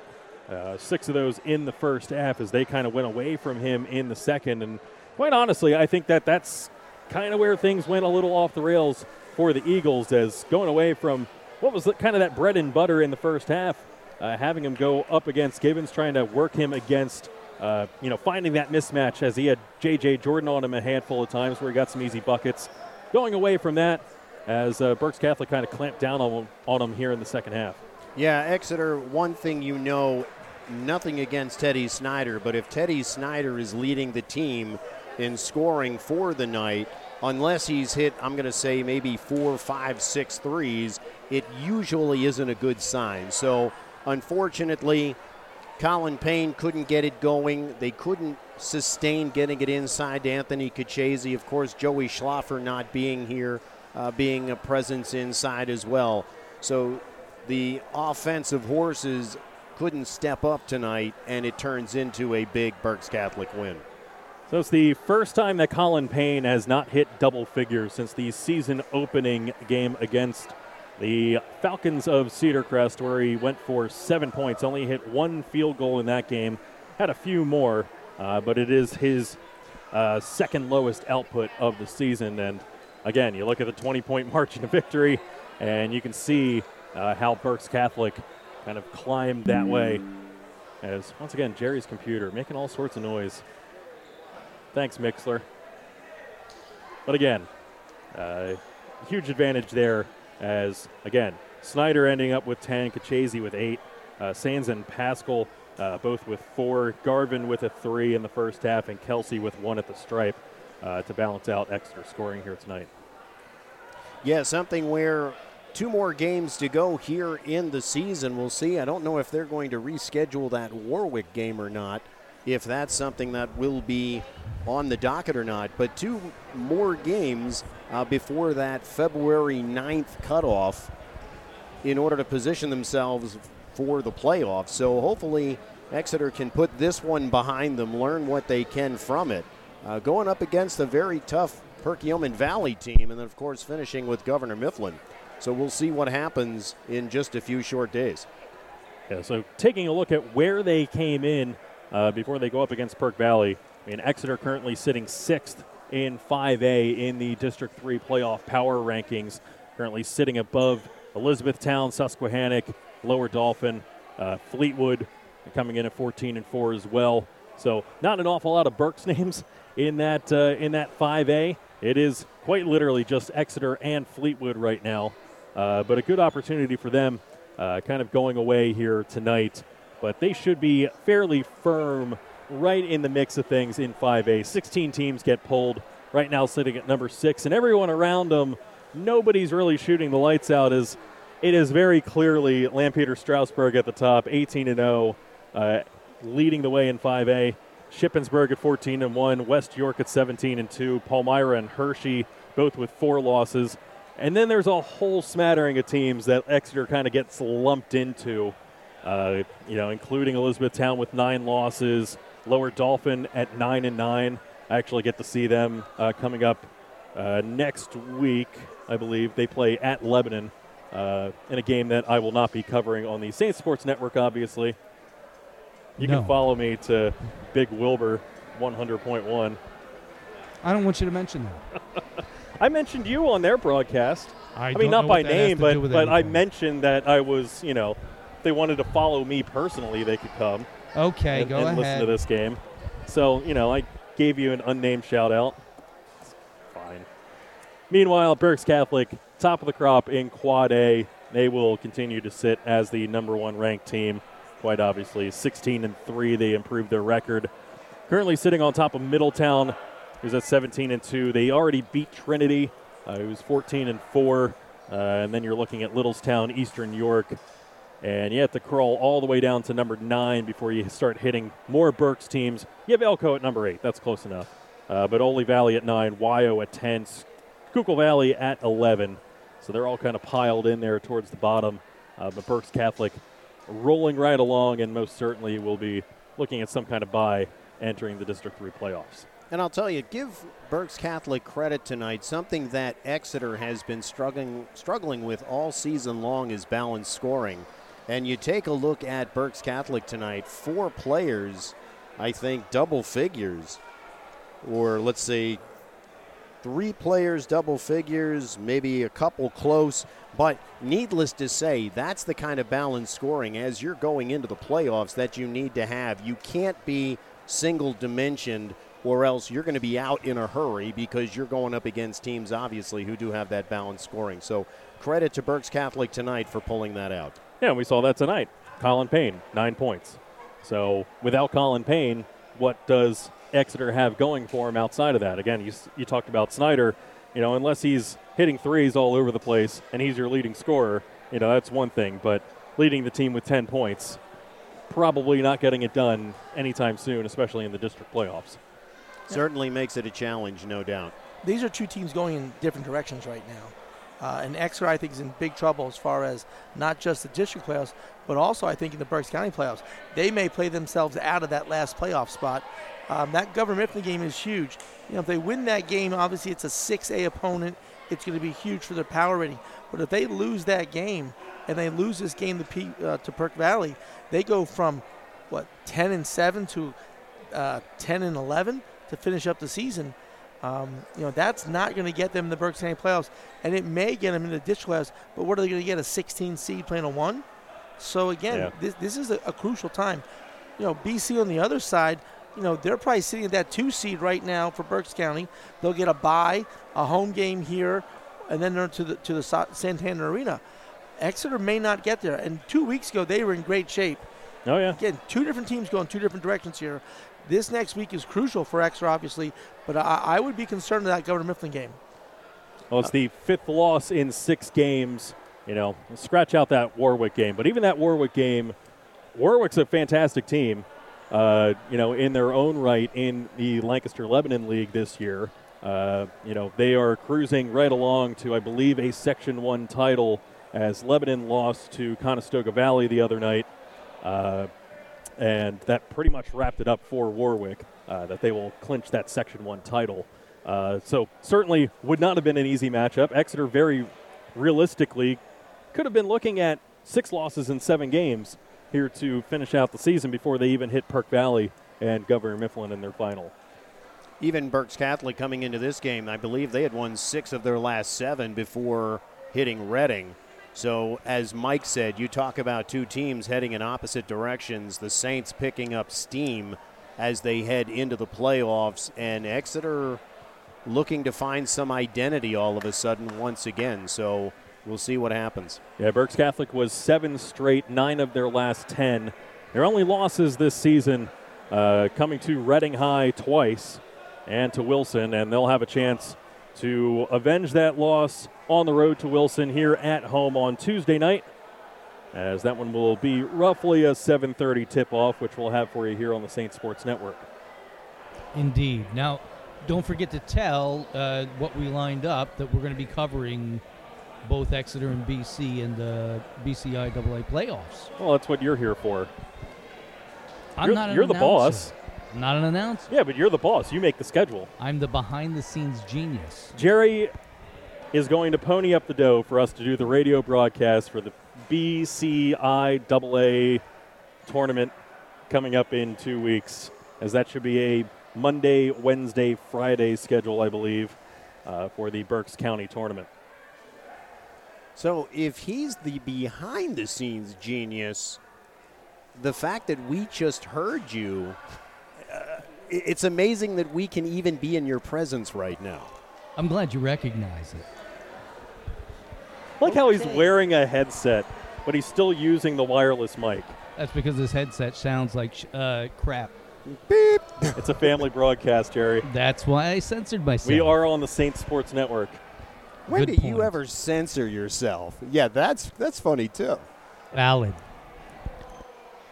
I mean, if we want to keep talking basketball, Berks Catholic has Wilson on Tuesday, and then Thursday at Holy Ghost Prep. So if either of you two want to travel on down towards the Philly area, Mike's shaking his head no. Well, I, I will be traveling kind of towards the Philly area, but I won't be staying there. If you're anywhere towards Bensalem, I believe that's where Holy Ghost Prep is currently located. Should be a good one. It's two of the best high school boys basketball coaches dueling once again. We've had it a few times here uh, this season. They always seem to schedule uh, some good ones, as obviously we had Snip going up against Trinity, and then we also had Abington Heights coming here to town. You know, we had some some of the best boys basketball coaches in Pennsylvania in our presence here. And when you went to York, Cat, Your cat spells. Cat's- Your your cat. Your cat. Cat-like? Your Cat-like? cat likes. That's it. Your cat likes. Forgot about that. I don't. I don't know how I forgot about it, but I did. This has got to be the longest post game that That's we have ever for. done here on the Exeter Sports Network, the Saints Sport Net Sports Network, and I hope, I hope you are at home listening, just with bated breath to every word that comes out of our mouths because we don't do this often. Well, listen. Jerry brought the wireless mic with, and he made the special trip. He brought it with. He packed it full of batteries. We're gonna make him use it, as we were supposed to have Matt Ashcroft here on the program, and obviously Jerry's still in possession of that microphone. Doesn't look like it'll happen. I, I think that Matt didn't feel like talking. which I can understand. In fact, I thought we were going to do the pregame from the parking lot once the fire drill was going on. You had that in your hand. I took my script with me. I thought, we've got this covered. Such But- an odd night to start. Low Getting in the, the uh, hold. the fake fire drill, having to uh, evacuate the building, and then getting to the front doors, and I'm telling telling us, no, no, no, go ahead, go back in. Brought the wireless mic with, didn't have it turned on. I was talking to nobody for a few minutes. Good job, Jerry. Good practice for you. But this is how you do a post game show. Apparently, you just stick around for like an hour until they start shutting out the lights, and then you leave. I don't That's know. what we learned the other night, right? Well, apparently, WEEU will be here until about 10 o'clock. So we just want to stay on as long as possible to match them to make sure that you're getting your money's worth. Jerry, maybe we should go to another commercial break. Well, you know what we're, we're going to do for you? Instead of going to, which I thought was a fantastic idea, we're going to read to you the advertising banners that appear here in Lloyd Wolf Gymnasium. We've got Reading Dermatology. Excuse me, none of these people paid. Oh, darn it. No, Jerry, don't go there well, because they you. said Oh, they, they I'm said they support there. the Saints, and so do we. Yeah, we do, but they didn't support us. So Jerry said it was fine when I said that my York Catholic broadcast was brought to you by Popeyes. yes, And I did hear that conversation. Is In Home Oxygen a sponsor? they did not sponsor oh, basketball. Okay. they, they, were, were, a football a sponsor. Correct. football sponsor. They were a former sponsor of Reading United as well. Know that for a fact. Oh, it's soccer. Can't talk about soccer. We could talk about so- Mike? We could broadcast soccer if you wanted to, Well, but we are in America, football. so I'm just saying. I'd rather have your hockey talk at this point for the Olympics. I still say we do something in the living room, a few drinks and curling. and curling. Come on, can you imagine how you could just nail curling? Oh, it, Drunk? Yeah. no. Well, No. well, maybe. You know, maybe influenced. I Maybe mean- that's what I want to say. Influenced. I mean, it was a day very much like today. It was raining all day. It was a little bit windier. And Berks Catholic was worried about a potential tent blowing away, and that's why we had to call it from your living room. But Yeah. you know, wings. Mike was sucking down the rum and cokes. I didn't know there was any rum in those drinks. I thought they were cokes. My mistake. Jer- Jerry with the light pours. What a shock. Yeah, me. Hey, come on over. I think I've it was got from some ice water stash. for you. I think it was from Jerry's personal stash. What, I'm giving it to him? Did he give you some truffles too? You know, a nice little presentation there on the table. All right, get, let's get off me. Let's No, get back to basketball. The wings were pretty dainty, though. They were, they, they lacked in size. You didn't have to eat them, did you? I, I was No, but I had to eat the twice wings as and many. the drinks, so I was appreciative of both. You know, this is something else I've realized here. This is the absolute longest that I've ever seen the score on the scoreboard for as long as it has been after the game. Well, the PA announcer has completely walked away from his duties. That's right. No, it was maybe, Coach Ashcroft. maybe Ashcroft does want to come talk to us. It's a good thing that we are still Yeah. chatting Yeah. and not necessarily just about curling. Mm-hmm. That's right. Oh, no, he does okay. want to come over. Yeah, He he's coming does. over. Well, it's a good thing that we stayed on. Yeah. I'll let you guys talk to him. Go ahead. You got it, Jerry. Sorry about that. That's okay. We're just trying to match WEEU word for word. We're, I think we're doing a pretty good job. We're, we're not doing bad. Mike, I, I got you. We're definitely not going for basketball, that's for sure. Oh yeah, yeah. But we can come back to it. RMO is our MO is three quarters. We play for three quarters and then just we wear down. So, coach, when you when you look at a game like tonight, obviously not the offensive outpour you would want to see. How do you approach your team going into Perkiomen Valley, Governor Mifflin? Put this one behind you and go into that one with the attitude that you need to have. Well, I think the biggest thing. I think the biggest thing with- with us is um, we always talk about basketball. We think is a much easier sport than football. I think, Coach, maybe you would agree with this. Football, you got to wait a week after after a really tough loss. Um, so we think it's an easier sport from that standpoint. We generally get a get a new opportunity within 48 hours. Um, so I think that's huge uh, for us. And the other thing is we have everything in front of us still. We've had a tough stretch. I think we've lost six or seven, something something like that. It's tough, tough stretch. We've also lost four of those games to some of the best teams in the state. Two Reading, two Berks, one Muhlenberg. I mean, just a brutal stretch, and I think we've battled. Um, we talked to the guys. We've battled for three plus quarters, and we just kind of wear down and make those silly turnovers and get a little impatient on offense. You can't do that against a team that shoots the ball like Berks Catholic. I think they're. I mean, how many high school teams do you know that have seven shooters? It just doesn't exist out there. I think most high school teams, you're lucky you get two, two and a half shooters. Um, so I think it's easy because we have everything in front of us. Ten and nine, we're not worried about record. We're still looking strong for districts, and we go two and zero to end the season. We're in county playoffs, which is that's the goal. And coach, we That's just talked about that. You know where, where you are going to the end of the season. Here, you have two games ahead of you. You win those two games, you get one of those wild card play, um, and so that's one good thing. Looking at it, injury to Joey Schlaffer, and I- you don't have to elaborate on the injuries like that. But how does that change the dynamic of your team and the makeup of what you're putting on the court? Um, having played with him the whole year, obviously as one of your starters and one of your leading scorers, how does that change the dynamic of the team right now? Yeah, Joey's tremendous. I mean, he's he, he's one of those guys. You know, you talk about a five-tool player in baseball. He's like that in, in basketball. I mean, he does everything on offense. He uh, does everything on defense. Does everything on the court. He is one of those few two-way players that you dream of as a coach, where he can fill it up, go for you know, and you see what he does. You know, he goes for 22 and 12 kind of on a regular basis. Um, he guards the other team's best or second best player or their best post player. Doesn't matter. He can guard the one through the five. So, yeah, losing a guy with that kind of versatility is always going to hurt. Um, the kid's always smiling. He's just he brings infectious energy to the team, and um, so obviously that hurt. But we have that next man up mentality. And I, I thought Kevin Signs just came in and was outstanding tonight. He did an absolutely wonderful job on Aiden Sands, who, who Aiden's been a hot, hot player. You know, I, we lost him early. We switched Kevin on to Aiden, and I, I I don't think you know Aiden got a couple looks, but Aiden had to work for everything. Um, so I thought Kevin was absolutely outstanding, um, and you can see what he does on offense. He's a very, very skilled offensive player. So that next man up mentality, Kevin did an outstanding job.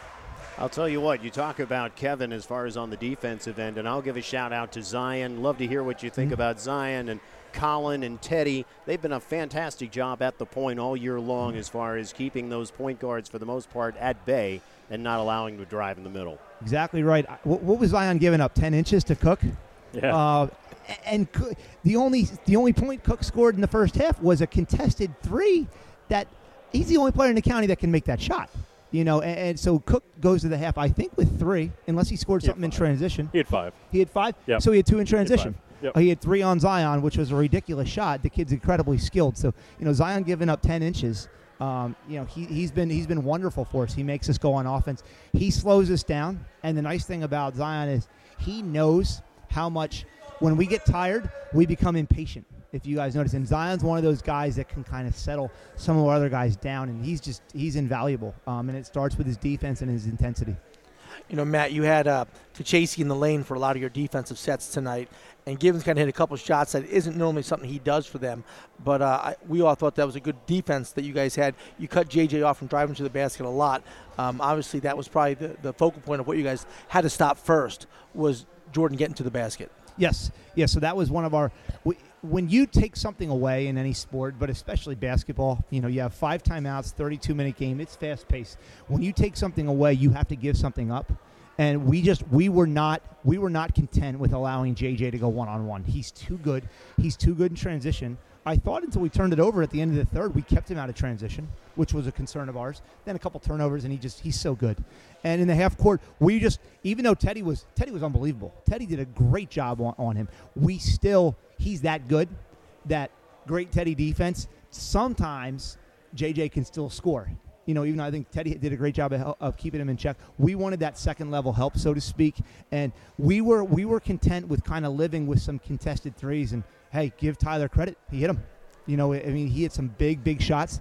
He hit a, a mid range to, st- to start the game, which was big. He had a beautiful back cut, you know, so he had four of their first six, and then two big threes here, which kind of sealed it. So give Tyler credit. You know, that was the game plan, and he just beat us. Coach Ashcroft, we appreciate you spending some time. We know the guys are waiting for you on the bus, I'm sure, but uh, we wish you nothing but the best the rest of the way, and we are going to be your biggest supporters and Thank appreciate guys. you spending some time with us tonight. Thank you guys, we appreciate it. Hey, we got it. We got to get a win next time. It's BC Exeter. Thanks, guys. Appreciate it. All right. Are we getting rescheduled for Warwick? Warwick will not be rescheduled. It will not be rescheduled. Correct. Um, so our last two are Perk Valley, Mifflin, um, and then hopefully in a couple days we got county playoffs. So Thanks, thank Coach. You guys. Thank Thank you. you. Thanks for all your coverage. We really appreciate it. See you soon, guys. Oh, Solid guy. That's so nice to get nice, kind words from people. Absolutely. Usually we hear the heckling. Exactly. Usually we have WEEU yelling in our ears. What'd you say? not not at us, but all right. Mike wants to go home. Mike does want to go home. Mike Let's wants to go up. home. So score upcoming, still on the board. That's all I know. upcoming for Exeter, they have Perk Valley. Uh, that's on here is an 11 a.m. start time on Saturday. Uh, Lord knows that'll be closer to 12:30, 1 o'clock by the time they get rolling. And then they have Governor Mifflin on Tuesday. Meanwhile, for Berks Catholic, they will polish off their regular season schedule against Wilson, looking to avenge that second loss of the season on Tuesday. That will be right here on the Saint Sports Network. And then Thursday, they will travel to Holy Ghost Prep in a game that maybe we'll bring. We're 50 50. Somebody wants to make the trip, Jerry will pay you a little bit extra. Five bucks extra. So 60 to 40, your final score. Saints improving to 16 and 3 this year as they roll along towards what could be the number two seed in the county, number one seed in districts, as they have completely turned it around from last year. Fantastic season overall for the Saints. And once again, we'll bring that to you on Tuesday, and you guys will have the Saturday game for Exeter. Absolutely. And Ryan, Mike, Jerry, fun time tonight. Indeed, I think this worked out well. You guys get paid? Mike, O- only on occasion, and we can't tell you how. I don't know I what don't you're talking paid. about. I got my 1099 tonight from Jerry, so it's legit now.